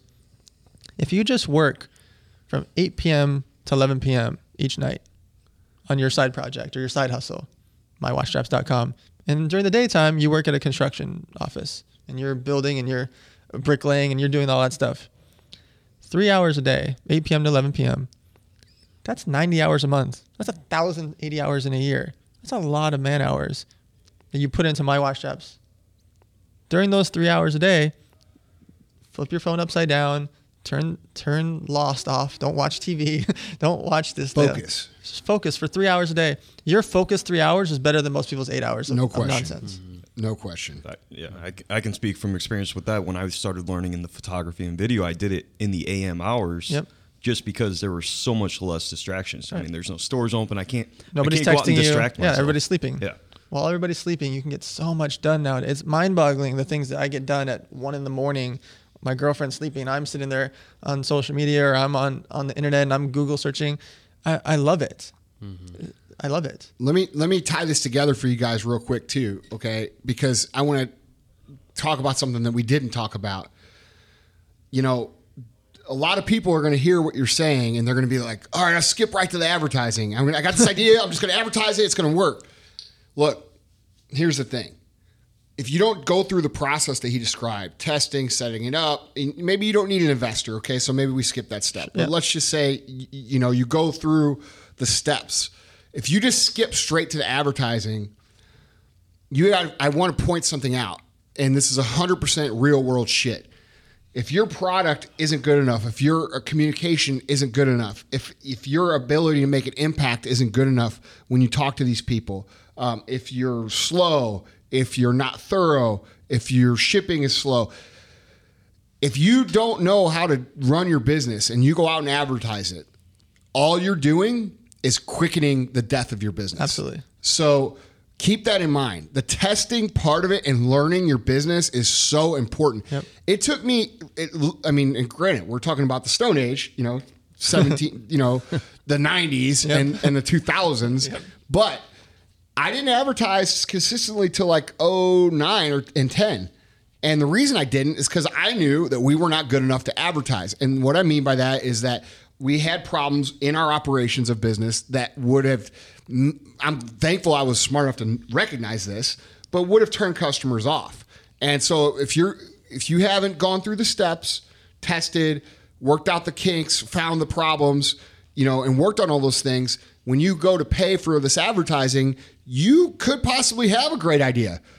But your ability to handle those transactions and the potential transactions are so um, rough that you turn the customer base off, and guess what? You miss out on a great idea. And they're never coming- and they're never coming back. They never come back. It ne- it happens every day. Yep. People do that every day because they want to skip right to the money. I want to get right to where I'm making money. I want to I want to impact all the people. I want to, th- dude. I see I see this in our industry all the time. People they put out programs or things for the masses, and they don't have the ability on the back end to service it. You know, it's dude, it will ruin your business. So go through the steps. Be patient, like we talked about in the opening. Right. You know, what'd you think of that comment about? There's so many the millennials. There's so many entrepreneurs, and two, they're impatient. every the amount of people the same idea the amount of people that ask me for a hundred grand and then don't have a business plan or Yeah. don't have anything set up i literally couldn't write them a check if i wanted to because they don't have a bank account Right. they don't have a corporation Right. they don't have a business plan so when i say yes i'm saying no because they're just not going to do it Right. and it, it's scary to me how many have the idea and they want to post about it and they want to post in front of their friend's Lamborghini and build this image. And it's frustrating because the time you spent doing those things, I don't mind people faking the funk in order to do a business. You have to go out there. I had to go meet with retailers knowing that I could ship to them, but not knowing how much they were going to order, what was going to happen. Like I didn't know. Right. I just knew I had a good product. I won flavor of the year. It's going to be it's a great tasting product. I didn't know if people were going to rush to the store in the middle of New Mexico to buy my drinks. Right. I just knew that if I get them to buy it, if I go out there and market in their town, We'll figure out how to sell it. we're gonna figure out how to sell it. Exactly. We're gonna figure it out. And I don't I don't want people to do one of the biggest things. You can go get your product into any retailer once. If your product is not good, they're gonna drop you, and it's gonna be much worse than ever getting in there. Yeah, because now it's closed off forever. If you get a test with uh, 7-Eleven in f- 60 stores, and it's exciting, you get to say you're in 7-Eleven. That's exciting. And you're selling some new water, and your water is not filtered right, or the bottle isn't there, or it bends to something bad about it. The customers will never buy it again. And worse, if they complain about it, you're really done. More importantly, if you get dropped from 7-Eleven, they're going to charge you back Yeah. they're gonna ship you back your water, and you've already spent the eighty-one thousand dollars that they sent, they paid you Right. because that's what you Not do. only that, all these dudes know each other. So you get kicked out of 7-Eleven, they're calling their buddy at Circle K, Exactly. and at, at Big Boys and all these other places, and saying, "Hey, guess what? Yep. You know, I can't believe you carry that water. Those Yeah. guys Don't I- carry those I, guys. I, I charged them back already. yeah." it's too many We gotta, times. we gotta hit Bucky's though. I want to talk about Bucky's. It's my favorite convenience store chain. I've never heard of Bucky's. It's the shit. Oh, okay. Thought you were a Casey's fan. No, I like Casey's Pizza. Yeah, it's good pizza. Yes. They're famous for pizza. I you know. though. it's too many times that people have a people have a clothing line. I know. Fuck, I dude, I'm 270 fucking pounds. I know what good pizza is. There's too many times people come up with a clothing line because there's 300,000 lines that's- Yeah. that ideas come up a year. 30,000 of them actually ever start on it. 3,000 ever do more than 10 grand in sales, and less than 300 ever do a million in sales. And so people always talk about clothing lines, clothing lines. It's like a fun, easy, catchy thing. It's because it's easy for people to do. Right. Especially now. Right. I can do on demand printing. I could have a clothing line shop up tonight. And if somebody says some funny, like Trump says some ridiculous line, I can make a t shirt that talks about bad hombres and make it a thing. Yeah, right. Tonight. And I could probably do seven grand in sales by the morning and then really go hard tomorrow. And I do, would go with the grabber by the pussy. Yeah, I'm right? just saying. If we're gonna make a shirt, let's just go all Now in. you have a full size store. I got Yeah. multiple shirts already. you can make a fucking shirt off a, tr- a store off Trump sayings. Oh, The for Trump sure. store. We'll call it Trump's. People already do, by the way. Uh, Oh, I believe it. I have guys that do on-demand printing, and they just build a Shopify sh- store, and now they're they're a business. They have a Shopify store, on-demand printing. They're doing Trump sayings. They're doing different quotes. And that's it. Mm-hmm. And it's and it's a business that you can start overnight. You can change that to anything that you're working on, whatever it is you're selling. Listen, if you're selling your time, then you just have to build yourself as a brand, and that's a whole nother discussion. Building yourself up as a brand is really really important because you can become an expert really quickly if you're going to do short. You do short sales. One of my good buddies, Wyoming. tattoo artist. There you go. So like this is a good example, and he's great. He's one of the top in the world, but he's also great at building a brand. You know what I mean? His name's Eric Marcinison, and he, you actually remind me a lot of him. Um, he is an awesome brand builder, but you know he understands that like, dude, I only have so much time, Right. So I've got to build a brand that commands the most amount of money for that time, Right, because you're selling hours. Right. And you can't hire somebody to do your tattoos for No, him. you know? absolutely not. When people want to hire him, he's got to do the fucking work. Yep. And so a lot of people struggle with that sort of business because of what I'm talking about. There's only a limited amount of ability to earn. So building a brand in that situation is like it is like the the it's everything. It's it's the holy bible, it's the alpha, it's the omega, it's fucking everything. Like if you can't build a brand and you're selling your hours, you're always going to be poor. Right. Hmm. So here's practical steps to building a brand to become an expert. Go to every single convention in your area. You don't have to go spend eight grand to go to Vegas and go buy a two thousand dollar pass. Go to every convention in your area that's drivable to, so you don't have to spend the money. When you can afford it, go to the big ones. If you can't, I promise you, if you look at Eventbrite and all these events.com and there's all these local business meetups, if they don't have a local business meetup, which they do for every category, mortuaries have conventions, bowling has conventions, no matter plumbers have I- big I, conventions. bet that mortuary one's full of a bunch of stiffs. Very excited. Um, That's a Vaughn joke right there, That's buddy. a pretty good Vaughn joke. Uh, every single industry, every single industry has a convention. Every single one has mini conventions and trade shows. Every single one has networking meetups. If they don't have one of those things, make it yourself. Go on to Eventbrite, make your own meetup once a month at a local restaurant. The restaurant will give you almost everything for free because they just want 106 people to show up on a Wednesday night that's slow. You just ask them, what's your slowest night? Mondays. Okay, great. Mondays at 7 p.m., I'm going to do the local plumbers meetup or the local tech entrepreneur meetup or the local whatever. Whatever it is you care about, by you now hosting that meetup and you're the tattoo artist and you're doing the local tattoo artist meetup, you're the guy. You're you're automatically an expert. You're the guy. Automatically. You host the monthly meetup for tattoo artists, and 106 guys show up, and 18 girls show up, and everybody talks about it, and they all post pictures. And guess who they want to post a picture with? You. You're Because the guy. you- it's your event. You did something. yeah. You. It's that simple. It really is. Yeah. Do you know that you could do that in your boxers at home? I could set up a local tattoo artist meetup tonight in St. Louis, and I've never been to St. Louis in my life. I could set up the local tattoo artist meeting tonight, and within five days, have 106 people on my Facebook chat group talking about how excited they are, sharing with their friends, and when they get there, they're gonna take pictures with me at the the guy that just did this great tattoo meetup. Guess what? I don't have a tattoo on my body. Hey, we're, we're, let's see a sample of your work. but it will, it's true. But I'll, I, I promise you from the bottom of my heart, I'll be the tattoo expert without a tattoo on my body. Right. Because I'll Google everything about St. Louis tattoos. I'll know about every tattoo shop. I can e- I can direct message all the tattoo guys in town.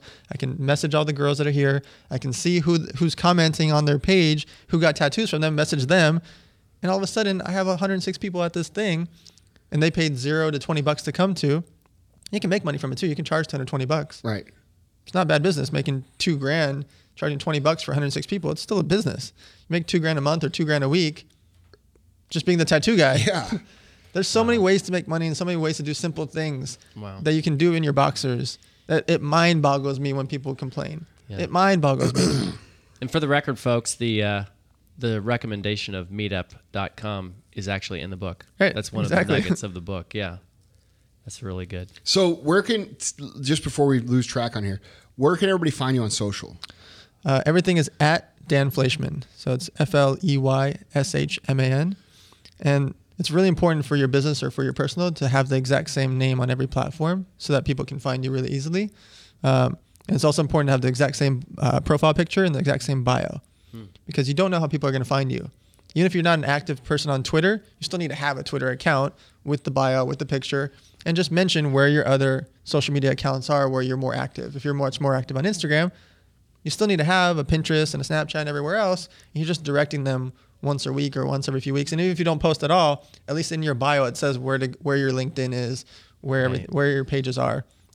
It's really critical and it's free. And you're copy and pasting, so it doesn't take any time. And you're authorizing with Facebook, so really you don't have to. We're so lazy now; we can do everything with clicks because everything's automatic in the internet now. So it it hurts me when people want to be an entrepreneur, want to be an expert, or want to be this 19 year old life coach. You know, like like if you're gonna go do those things, do it right. Put in the work, put in the effort, and become a, a real thing. Don't just say you're this thing just to say it. just to say it online, Yeah. or so you can impress your like the, the high school girl that told you no for prom. Right. you know? Exactly. Do it. No high school girl ever told me no. Uh, I believe it. I believe it. Before before time gets too too away Wait, from us. let's hold on. Okay. I want to ask. I want to. I want to ask a question. Uh, so, you get contacted by literally thousands of entrepreneurs, Yes. and and most of them, some of them are older, but most of them are younger. Um, what would you say, just for these guys listening, because we have a lot of of just guys that are the people we're talking about. They're wanting to do something, they're not sure what to do. Okay. And guys, you do need to read the book. Okay. So, you know, I don't recommend books very often. I only recommend books if it's something that I feel like is worth the money that you spend on it. This book is invaluable because you're going to be able to see practical steps, A, B, C, D, of how to get something set up. So it takes a lot of the confusion out of the equation. Normally, for me, I would say just go figure it out. but I realize after talking with you and, and reading through the book how valuable this is. Like this is this is shit that I take for granted. Yeah. You know what I mean? Um, as knowing.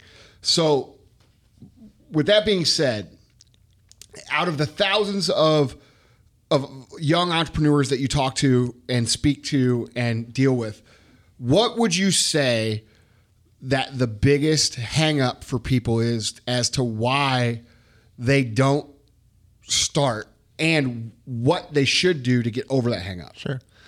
So the biggest hang up is just getting started. A lot of times it's like an artist. They just keep painting in the background and never want to show anybody their work. So they got this great idea. They're working on this online shop and they're gonna be they're gonna be the greatest fashion boutique you've ever heard of, or they're gonna be the greatest fitness program you ever heard of.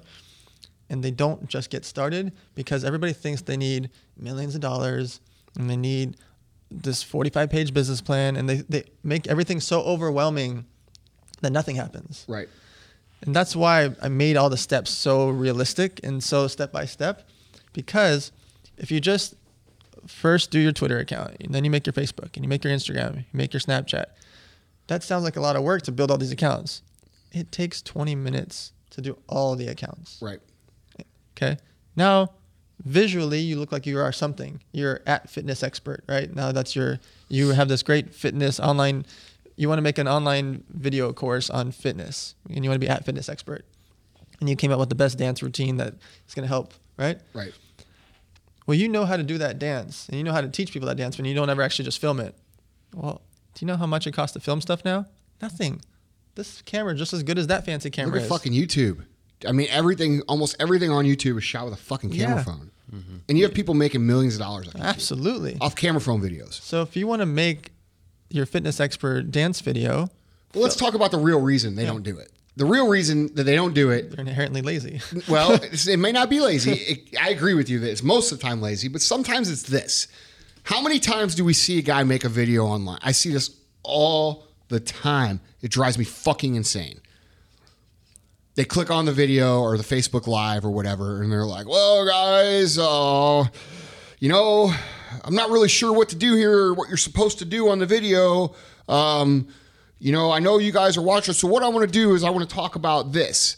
All right, skip that first fucking 10 seconds of what you say because it makes you look like a fucking ass clown. Amen. Okay? The whole nobody knows what the fuck they're doing. The first video I made, I didn't fucking know what I was doing. The first podcast I made, I didn't know what I was doing. But you know what I didn't do? I didn't get on the fucking microphone and say, "Hey guys, this is the MFCEO project." And you know what? I don't know what the fuck I'm doing. you know what I'm saying? Dude, nobody cares. Right. There's so much content out there. You don't you don't have to have permission. You don't have to have somebody saying, "Oh, yes, you're good on video." Because guess what? You're probably not good. Right. But the only way you're going to get good is by fucking doing it. And so many people get this idea in their head and they start off their content making with this like 10 or 20 second whine about how they're not qualified to do it. Dude, Nobody wants to hear that. That's No. not content. Skip right to the meat. Let's get going. Hey, I'm Andy. I'm here to talk to you about X, blah, blah, blah, blah, blah, and do it. Because, dude, no one's going to come along and say, hey, you're qualified to do that. You get what I'm saying? Yeah. So, I mean, how many videos do you see like that? it makes I see it it on makes me, it makes me as a viewer second guess myself because I thought I wanted to watch you because you're smart. Yeah, exactly. It makes me cringe. Right. Like I, like I see it on Snap all the time. Like dudes would be snapping themselves and be like, "Well, I'm not really sure what I'm supposed to say." Well, all right, delete that snap and then just start off with what the fuck you're gonna say. Right. You- I mean, agree? Mm-hmm. Yeah. I mean, it's it makes me cringe, man. Like, dude, you guys have to get over that. You have to get over that fear. You have to get over that hesitation. That first 10 seconds where you say all that that shit I just said, don't say it and then just get right to it. Right. Right. So now you've Because think about how many people that you're going to see you that don't know you. Of course. Like what you're doing is you're like telling your friends, like, and my, my friends I drink beer with, my mom and dad, and my cousins who really know me, and I'm trying to be this expert in this other shit. So I'm like trying to like talk to them. You're not fucking talking to them. No. You're talking to all the people out there that don't know you. So be what you want to be and own it. Absolutely. So now you've got your fitness expert dancing idea. You've been you know how to do the dance. You know it's going to help people and you don't just get started because again you have this fear that you're going to need hundreds of thousands of dollars in production and a full video team and all this fancy equipment and a big fancy set. Go to a local dance studio on a Tuesday at 6 p.m. when they're closed and say, "Hey, can I film here for a couple hours and I'll shout out your thing on the bottom of the video?" Yes. They're not going to rent it to you. They're going to give it to you for free because who cares? And now you have this fancy studio. that looks like it's your production studio for free, just to shout out at local dance studio. So you find a friend to hold your fucking cell phone. I'm going to explain how this works. All right. Yes, step by so step. So while the friend is holding the cell phone, there's this like red button on the phone. Point it towards you. Yeah, you point the pho- you hit the red button, and the person then points at you or says okay or says start because you can edit that out. Yep. And then guess what? You do the fucking dance. And if you don't have a friend, you can buy a tripod oh, Which, for by your the way, dude, for like ten I'm gonna learn how to do that juju dance because, like, dude, I saw I, everybody's doing the juju dance. Teach you juju. The juju. you know what I'm talking about? The Yeah. Running Man. Yeah. I'm gonna do it. Okay. All right, you know how to do it? Yeah. All right, dude. I gotta know because, like, I see everybody doing it, and I'm just like, I gotta do the They dance. look, they look happy when they're doing it. They do. They do. It they makes, look happy. dude, every video that song is catchy. Yeah, it's Like, smart. I don't know. I saw The Rock doing it last night. I'm like, all right, it's time to learn. In the Pikachu costume, dude, that was so fucking funny, dude. Slide, drop. That was funny, man. The funniest one I saw was a was a, a video of uh, a guy and a girl with a Obama and a. Uh, Clinton or a, a No, was- I'm sorry, Hillary a Trump and and, Trump. a Clinton Dude, it was fucking ma- awesome. mask on, and then Obama was riding the cart. Dude, I la- I wa- I saved that phone on my video Did just you not to watch watch it a hundred times? I, I still watch it. Like if I want to be happy, I watch the video. if this, if you're listening and you're in that video, that was an awesome video. That's hilarious. Anyway, Okay, so your friend's pointing the camera at you. Yeah. You're doing the dance. It's preferable if you write a script or at least the the order of what you're gonna do, and you just write that on the glass behind the person that's filming you, and it just says step one, step two, step three, and they're just reminders to you because you know this stuff. Right. You do this dance all the time. You know it works. You know what happens. You just put reminders up on the glass. You just write it in big letters. Do this. Do this. Yeah, do little this. cues. You're cueing yourself. Right. It's not for anybody else. right. So you film this thing for 20 or 30 minutes, whatever the length of it is, and you make one minute as a trailer, 60 second trailer. Okay. That 60 second trailer is your calling card for at Fitness Expert Dance, whatever it is. All of that stuff was free. Right. Your friend is free. Your phone uh, you already pay for. The dance studio was free. The writing on the window was free. Your social media was free. All of this stuff was just you taking the action to go to the local dance studio to ask to use the place at 6 p.m. till 8 p.m. Don't overcomplicate it. Yes. We're talking about easy shit here. Like, and and a thing, something I was thinking about when you were talking about writing the cues. This will help you to learn how to speak too, because you're going to have to learn how to speak in front of people. Dan speaks to people. I speak to people. Anybody who's building anything now, you have to speak to people. Yep. It's just the way it is. So when you make a video and you're so many people overcomplicate that simple aspect yeah. where they write like an actual script and they're like holding the paper or they have a friend holding paper and they're trying to read the exact no dude look you know the shit make uh, three bullet points that you want to cover Right. talk about each bullet point for two minutes Yep. you got a fucking six minute video and and and just talk like you're a normal you know people get like this anxiety about being on video like oh i don't know what to say it's like dude just say the shit that you know do the fucking juju you know what i'm saying like At, at one of the first events I ever spoke at, I was I was about to go out there. My hands turned white and I started sweating. And I was like, "Why am I nervous?" I've talked to people before. I I performed magic tricks before. I've performed in front of people, and I was so nervous. And I realized that event I wasn't speaking about myself or my company. I was going up there to speak about like a tech conference or something, and it wasn't like about life, real life things that I knew. And I told the guy what the situation was. I said, "Oh, I'll just change the line of question. We'll just talk. Your portion will be about social media." I turned red. I was ready to go. Yeah. There's 1,600 people out there in the crowd. And you killed it I killed it. right mm. And I realized every other event since then, every other podcast, video, news interview, doesn't matter. I, I'm I'm so calm. My heart rate doesn't change one iota because I'm just talking about what I know. right Right. And if I mess up, who cares? And not only that, I- dude, that goes down to like, so when you start your business, uh, and this is gonna hurt some feelings, but nobody cares about nobody cares about you. Right. They just don't. So like, make your videos, and nobody's gonna see them. You're gonna have three fucking views. It's gonna be your grandma, your mom, Yeah. and your fucking sister. Yep. And you know what? They're probably gonna make fun of you. But the thing is, is that if you do those, if you do that for your first 100 videos, if that's what you do, by the by video number 101, guess what?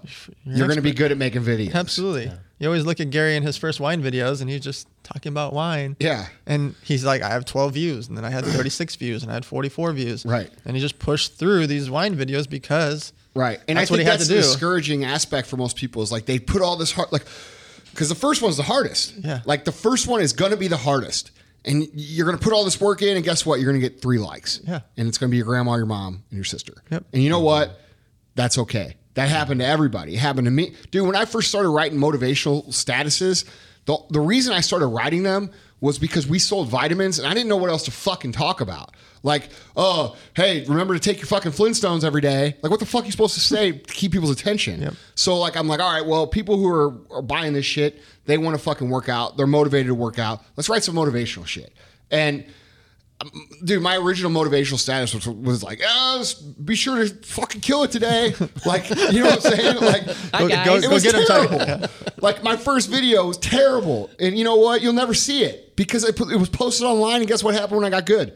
Took the shit down. Exactly. and you motherfuckers never saw it. So I saw that shit. yeah, but the, but the point is, is that that's how it works, and and people think they're going to put all this work in, they're going to put it online, it's going to go viral, and it doesn't, and then they're like, they quit, Right. Because they don't have the traction. Like, dude, the traction comes with the skill and the and the value and all the things that you bring, but that's developed over time. So, like, do you have to be willing to be bad? Be bad, Yeah. Right. Be horrible, but it, you'll work it out by doing it over and over and over again. And look at the positives too, like what putting Look yourself. how many good look how many great people make great videos or great content or type great things. How do you think that you're not capable of that? You are capable of that, but that person who you're watching, it's like that saying, don't compare someone else's highlight reel to your real life because you're watching their Edited 10 version. years of practice Yeah. at making a fucking video and you suck. Well, you're going to suck unless you put in the 10 years. It's the same thing. So just start. Just make some do something. I mean, I think it's people's fear, man, that, that holds them back. You know, they could say it's money. They could say it's I don't have the producers, I don't have the assistants, I don't have the. This guy's got a production uh, team. I have nothing, dude. He didn't have that when he started. They built that.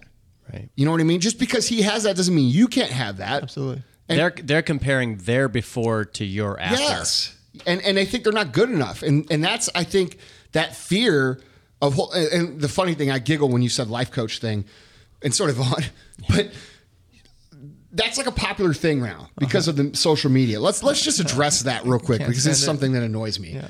Like, okay, you rent a fucking Ferrari, you go stand in front of it with a suit on, and you think you're a ball. First of all, real ballers don't wear fucking suits. Like I wear suits when I go to bar or fucking baptisms, Funerals and weddings. funerals, and weddings. Like if I'm wearing a suit, it's it's like I was forced to put this fucker on. You know what I mean? Second of all, just because you can go out and pretend that put this image out means nothing. It means nothing. And to call yourself a life coach when you're fucking 24 years old and you haven't fucking built a damn thing, dude, nobody's buying into that. It's offensive. It is offensive. It is. And people, because you're assuming everybody's ignorant. Yeah, you know what I people- mean? People are. I know 19 year old life coaches. I wasn't kidding, and I know that they make 100 grand a month. They're Yeah. crushing it. They're kids that did start making a bunch of money, but they're life coaching when they've never had life. Yeah. And that's the thing. So if you want people, like let's say, if you want to be a speaker or you want to be somebody who talks to people and you desire that, build something great first, and then people want to listen to what you have to say. If you're just a guy who's like, oh, I'm going to be this, I'm going to be this coach. Or become an actual expert. If you want to become, Yes, if you that's want a to, great point. Become a real expert. if you want to be the short sale expert in in Wichita, Kansas, study everything about short sale and go work for their local real estate firm and go be at every event and, actually and put the group together that talks about short sales. Yeah, Be- once a month, you're the short sale expert guy, and then all of a sudden, you're going to be in the short sale expert podcast. You're going to be speaking at seminars. You're going to be speaking at conventions. You're going to be the keynote speaker. You're going to start getting ten grand to speak every every month.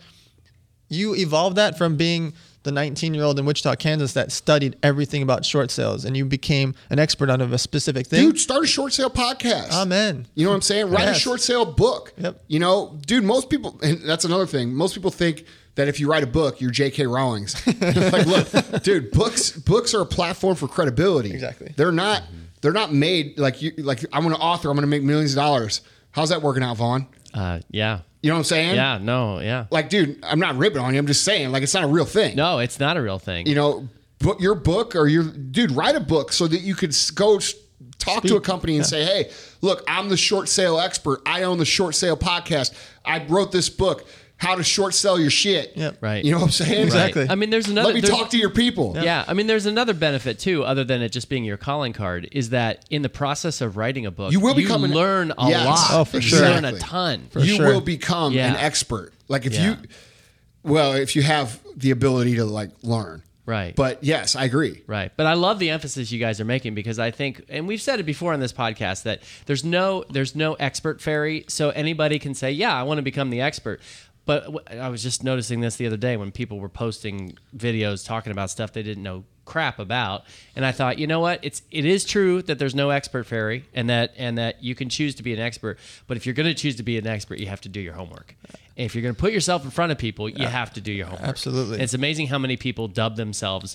Well, I'm going to do a podcast on such and such, but as you're Wait, listening, do to the the work pod- first and then say you're an expert. right, right, yeah, what I'm saying? exactly. Please. Let's just let's just say that. Like Exactly. Let's do the work, and then if you could teach it to someone legitimately, okay, then you call yourself an expert. Yeah, But absolutely. let's and just I, let's just go ahead and agree that that's going to be the way we should do it. and I, I do have to interject, ladies and gentlemen, for for what Andy was saying about you know the real ballers don't wear uh, don't wear suits. I, I can attest to the fact that the combined income in this room is probably between fifty to a million dollars, and I'm pretty sure Dan got that at Target. Got the the shirt he's wearing at Target. So these guys live what they I preach. got this shirt for free. you, you did. Fifty and a million dollars. So By I- the way, Dan, that's not a slam because I love Target. million I think I'm a fifty dollar guy. Dan's a million dollar guy. But dude, I'm I'm I get my shit for free out in the back of the fucking store or out were- here, man. There was 10 years where there was not a single day I didn't have a Hoosh Daddy shirt on. yeah. Not one right? day. And if I had to wear a suit, I put a patch on. Yeah. I literally, Yeah. in the Victory Poker days, every single outfit you ever saw me in, I was wearing Victory Poker. And if I wasn't, I would put a patch on everything. Now, I'm not saying They're I won't- sticky patches. I'm not saying I won't wear a suit because I want to look Right. cool because I like suits. Right. But I'm just saying, like, get rid of the fucking stigma in your head that that means something. Well, and the mean reason the reason I even brought up that point was that and we've talked about this before. The people who have really made it and the people who are really killing it dispense with the need to be pretentious. They don't feel like they have to wear the suit. You don't have nothing to they can, prove. They can, yeah, exactly. you prove it with your mouth and with your actions. Exactly. You know, it's it's, it's what it is. Anyway, look, we're running long. This has been awesome, dude. thank. Listen, Dan doesn't just come and fly around to meet people. So thank you so much for coming out here. Thank you. This is one of my deal. favorite Yeah. podcasts. Yeah, Yeah, for I was sure. say the same thing, And uh, dude, thank you for everything that you're doing. Before we close, um, I would like to talk about something that has nothing to do with what we've talked about, and just let people know about your your charity and what you do because I think it's awesome. And and uh, I'm hoping that we can get something worked out to where we can head that up here in St. Louis. Awesome. So let people know about that. Sure. So the charity is called Model Citizen Fund. Um, website's model citizen modelcitizenfund.org. Uh, we just had our five year anniversary, and what happens is we make backpacks for the homeless. Each backpack has 150 emergency supply items inside. Half of it's food and drinks. The other half of it's like sunglasses and a watch and a poncho and a sleeping bag and an emergency blanket and cleaning supplies, just to make them feel Human. Human. Right. um, and essentially, we give it out to homeless shelters, teen abuse shelters, women abuse shelters, and orphanages, uh, mostly in America, but we also do a little bit internationally. Uh, mostly just try to focus here. Um, but we've done it in Tijuana and we've done it in South America. Um, and the reason was I kept raising six figures at a time for these other charities, and then the day after I give them $117,000, I never hear from them again. And so I don't see, I didn't get to see what the true cause and effect was. So I wanted something very simple and straightforward. So we put 150 items inside for $100. And there's like four or 500 bucks worth of stuff. We were able to get it at such low wholesale prices. It's $100 with the backpack with shipping included. And we're a 0% charity. So 0% goes to overhead. I personally pay for every event, every piece of marketing, every piece of material, every single every single aspect of the business is my staff, my rent, my volunteers, my It everything. doesn't come from the donation. not a single penny. Right. Not one penny. It comes out of his actual paycheck. Yes. And so for the last five years, I've always run it that way, and I'm going to run it that way for the rest of my life because it's a very simple, straightforward charity. If somebody donates 100 bucks, 100,000, or 100 million, not a penny goes to anything but making more and more backpacks. So Which is awesome. to me, it's something that people can replicate. I don't need them to donate to me because it does nothing for me for them to donate. If they want to replicate it themselves and they want to go make sandwich bags full of supplies or make lunch pails or make backpacks in their local town in, in New Mexico, great. You know, I want people to replicate it because it's replicatable. It's something that they can make a backpack or make a bag and put in supplies and give it out to homeless people. Mm-hmm. If you want the ultimate kit with 150 items, please buy them from us. But it's it's just for me, it's a factor of them going and doing the work and giving out. The Yeah, so explain that. Like that's I think that's a key part because all of us, you know, all of my friends who who are financially successful, all are very charitable with their money. All of them. I you know, and I think that's a big stigma that people don't don't understand how much money people who have money give away. Absolutely. And it's a lot. But there's an aspect to this charity that I really like is because it's hands on. Sure. So let's talk about that. So there's two ways people can do it. They can send in a thousand bucks, and we're going to go give out ten backpacks for them, and ten people's lives are going to change. Or that same person can donate the same thousand dollars, and we'll ship it to their house, and they can go give it out in their local town with their daughter or with their friends or with their group. And what happens a lot of time is we have a lot of schools and we have a lot of groups in different cities, and they put together and they raise 3,300 bucks to get 33 backpacks, or they raise 15 grand and they get 150 backpacks, and then they pick a day, Sunday at 12 p.m., and they go out together and they go give it out to the homeless themselves. And the feeling you get when you hand somebody 14 pounds of supplies, they get excited just seeing the backpack getting handed to them, and then they feel the weight of it, and it's just the reaction is it's it's I can't even, I get chills when I think about it, um, because it's so real. That person giving them a hundred bucks and them spending it on anything. We don't know if it's food, drugs. We don't know what we don't know what's going to happen with Right. that because that's a variable We can't control. that's based on their situation. We don't know, right? But I do know if we give them a backpack and now they have 14 pounds of supplies and they have 150 items, things are going to change for that person for At least not- temporary. Yeah, it's not going to be forever. But the backpack's forever. They're going to be able to have that backpack for six years from now. Right. Because it's a real serious backpack. They're going to be able to use the, the sunglasses and the blanket years from now because it's just a real thing that they have. Mm-hmm. Um, and it's really to humanize them and to give them something to work with and something to Right. to be nimble with. And Um, the cool thing it also is they put they they put some books in there for them to read and like try to help them get on the right track mentally. It's it's I thought that was cool too. yeah. That is So awesome. the other thing is we don't change the charity for anybody. So people always uh, we'll add in new items, Yeah. or if people want us to make it for women, we'll add in women's supplies to the same backpack, or we'll add in baby supplies to the same backpack. We don't change for anybody. We keep it very simple, straightforward. We make backpacks for the homeless, and that's what we're gonna do for the rest of eternity. As long as I'm alive, we're gonna be doing this. That's awesome, man. Um, because So how do we get this rolling in St. Louis? So picking a day and making a day where the 1st Phorm crew or everybody involved meets up and says, okay, on Saturday we're gonna all meet up and we're gonna give out X amount of backpacks at at 12 p.m. to the homeless shelters. But also that Saturday we, we're also gonna pack lunches and we're gonna do whatever it is you want to do for a couple hours and get everybody together. They can all do micro raises amongst their friends and raise 200 bucks and 500 bucks and 300 bucks. It doesn't have to be tens of thousands. It can be a couple hundred bucks each. And everybody that shows up, if all of a sudden 400 people show up and they all raise 300 bucks each, well, and all of a sudden you got $120,000 and 1,200 backpacks coming. Like you have 1,200 humans are going to be affected. Just as something so simple, can 400 people raise 300 bucks each? It's not rocket Well- science. It's not something big, huge, and overwhelming. I try to make everything in my life bite sized, whether it's how to set up your business or how to do your charity work, how to do things in a realistic format if you don't have millions of dollars, don't go. You don't have to not do charity because you can do it with your energy, your time, your social media power. That's right. You you if you have twenty two thousand followers and you talk about somebody's charity a few times, you're helping them. Right. With and even if you have twenty two thousand followers, you might be the local waiter and don't have any money. That's fine. Right.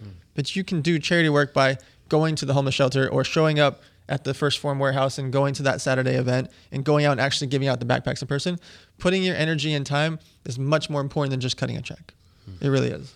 Well, so if I wanted to set this up in St. Louis, would I would I just operate under your charity, or would I set up my own and just buy You just operate from you? Yeah, you just operate under us Okay. and you have your Well, that's what I'm going to do. I'm going to do That simplifies everything Yeah. So so let's. Let, I'm going to get this started with like right now, literally right now. I'll I'll go ahead and buy the first 150 backpacks myself. Awesome. And then you guys can ship them here. Yep. We'll put a day together, and then we'll focus on raising funds after that. perfect. So that'd be a good way to start, right? Absolutely. Okay. And then you just pick Cool. the, the, the best way to do it is having the right amount of people to give out the 150 backpacks. Yeah. So let's say it's 50 people, 100 people, whatever it is. So they all give out a couple backpacks each and they can feel it. Yeah.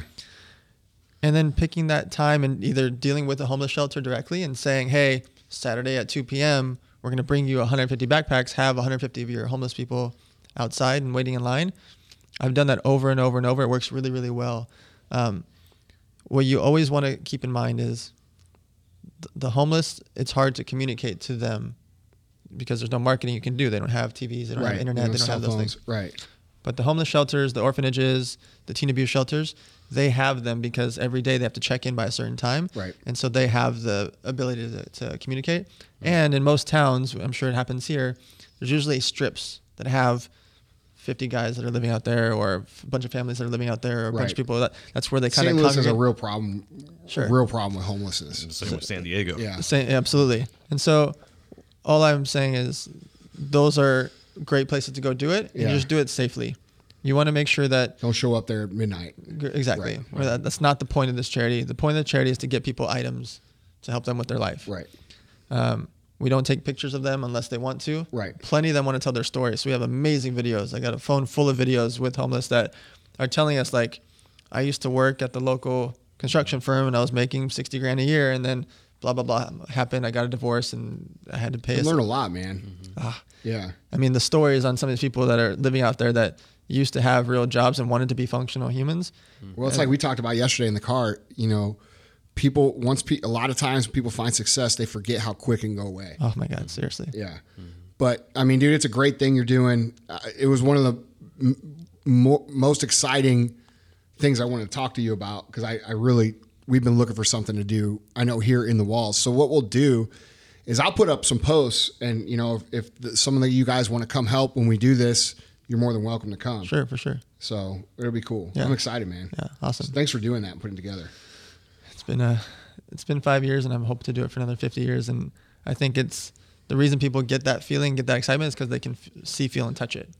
You're going to go out there and you're going to actually Yeah. give it out, and your staff's going to give it out, and your friends are going to give it out. That that's priceless. Like cutting a check to cure cancer, which we obviously all want to, to get cured. It's much It's just different. different. It's just right. different. Yeah. Right. And that really, I mean, that can radically transform people's lives. I think people just assume that if somebody's homeless, they're going to always be homeless. I actually know a guy who is homeless. I know a bunch of people who who who is now an entrepreneur who's making millions of dollars. Yeah, there was a great story. Just uh, uh, it was actually just last week. Uh, a guy was homeless. He he was a millionaire, went homeless, and then uh, a poker player friend of ours uh, financed him to open up a, a healthy juice store, and now he's got a chain of them in Malibu and all these fancy places. That's awesome. He's doing millions of dollars in revenue. Yeah. And the picture in the story just last week is him being ema- emaciated. He's homeless and like skinny. Like he's just Right. it it looked like he was out. It was done for. Yeah. And he said in his article, he's like, my the reason I I succeeded is I didn't I didn't die. Well, the thing is, dude, mm. is that like these people are on their own. They look. I'm a I'm a tough dude. You know, I talk a lot about just getting it done and this and that and doing shit and doing the work, and everybody knows that. And but at the end of the day, man, you know, there is circumstances that have affected people in a way that are bad that Yeah. maybe they weren't able to control or maybe they were in control and they made bad choices. Sure. Either way, at a bare minimum, those people deserve to feel like a human being Yep. and feel like people care about them. And I think that's one of the coolest things about what you're doing is that like, dude, you know, pe- they re- are reminded like, hey, dude, we, we care about you. We haven't forgotten about you. Hopefully this will help you get on the right track a little bit. Yep. You know, you spend five minutes talking to them. It's a big deal. Yep. You know, um, I, I just think it's awesome, man. It's one of the coolest charities that I've that I've heard of. So I'm I'm excited to to really help get behind it here. So That's huge. Very cool. Well, cool guys. Well, listen, Contest. I just got to tell people Oh. the contest is still going on for the 100th episode. The deadline is November 7th, which will be a couple days what from can they win? Uh, they can win coming out to hang with the MF CEO crew, most notably Andrew J. Frisella. And uh, yeah, I don't know what we're gonna do yet, but we're gonna have fun. All right. And So then we're gonna can win also have. fun? I think I think the, the the secondary prizes are the videos that, or excuse me, the um, seminars. Yeah, the video go listen to episode 100 if you're if Yeah. you're a new listener and you haven't. Yeah. Um, first of all, you should listen to episode 100 anyway because it's a good overview of what our mission is here. Yeah. Um, second of all, it'll talk about the contest. themfceo.com forward slash contest. Go there. Yeah. Cool guys. We appreciate you. Thank you so much again, Dan, for coming on and making the trip out here. Um, guys, we'll be back with uh, with an episode of Thursday Thunder coming up on Thursday, and uh, we'll talk to you soon. Thank you so much. This is for the G's and this is for the hustlers. This is for the hustlers. Now back to the G's.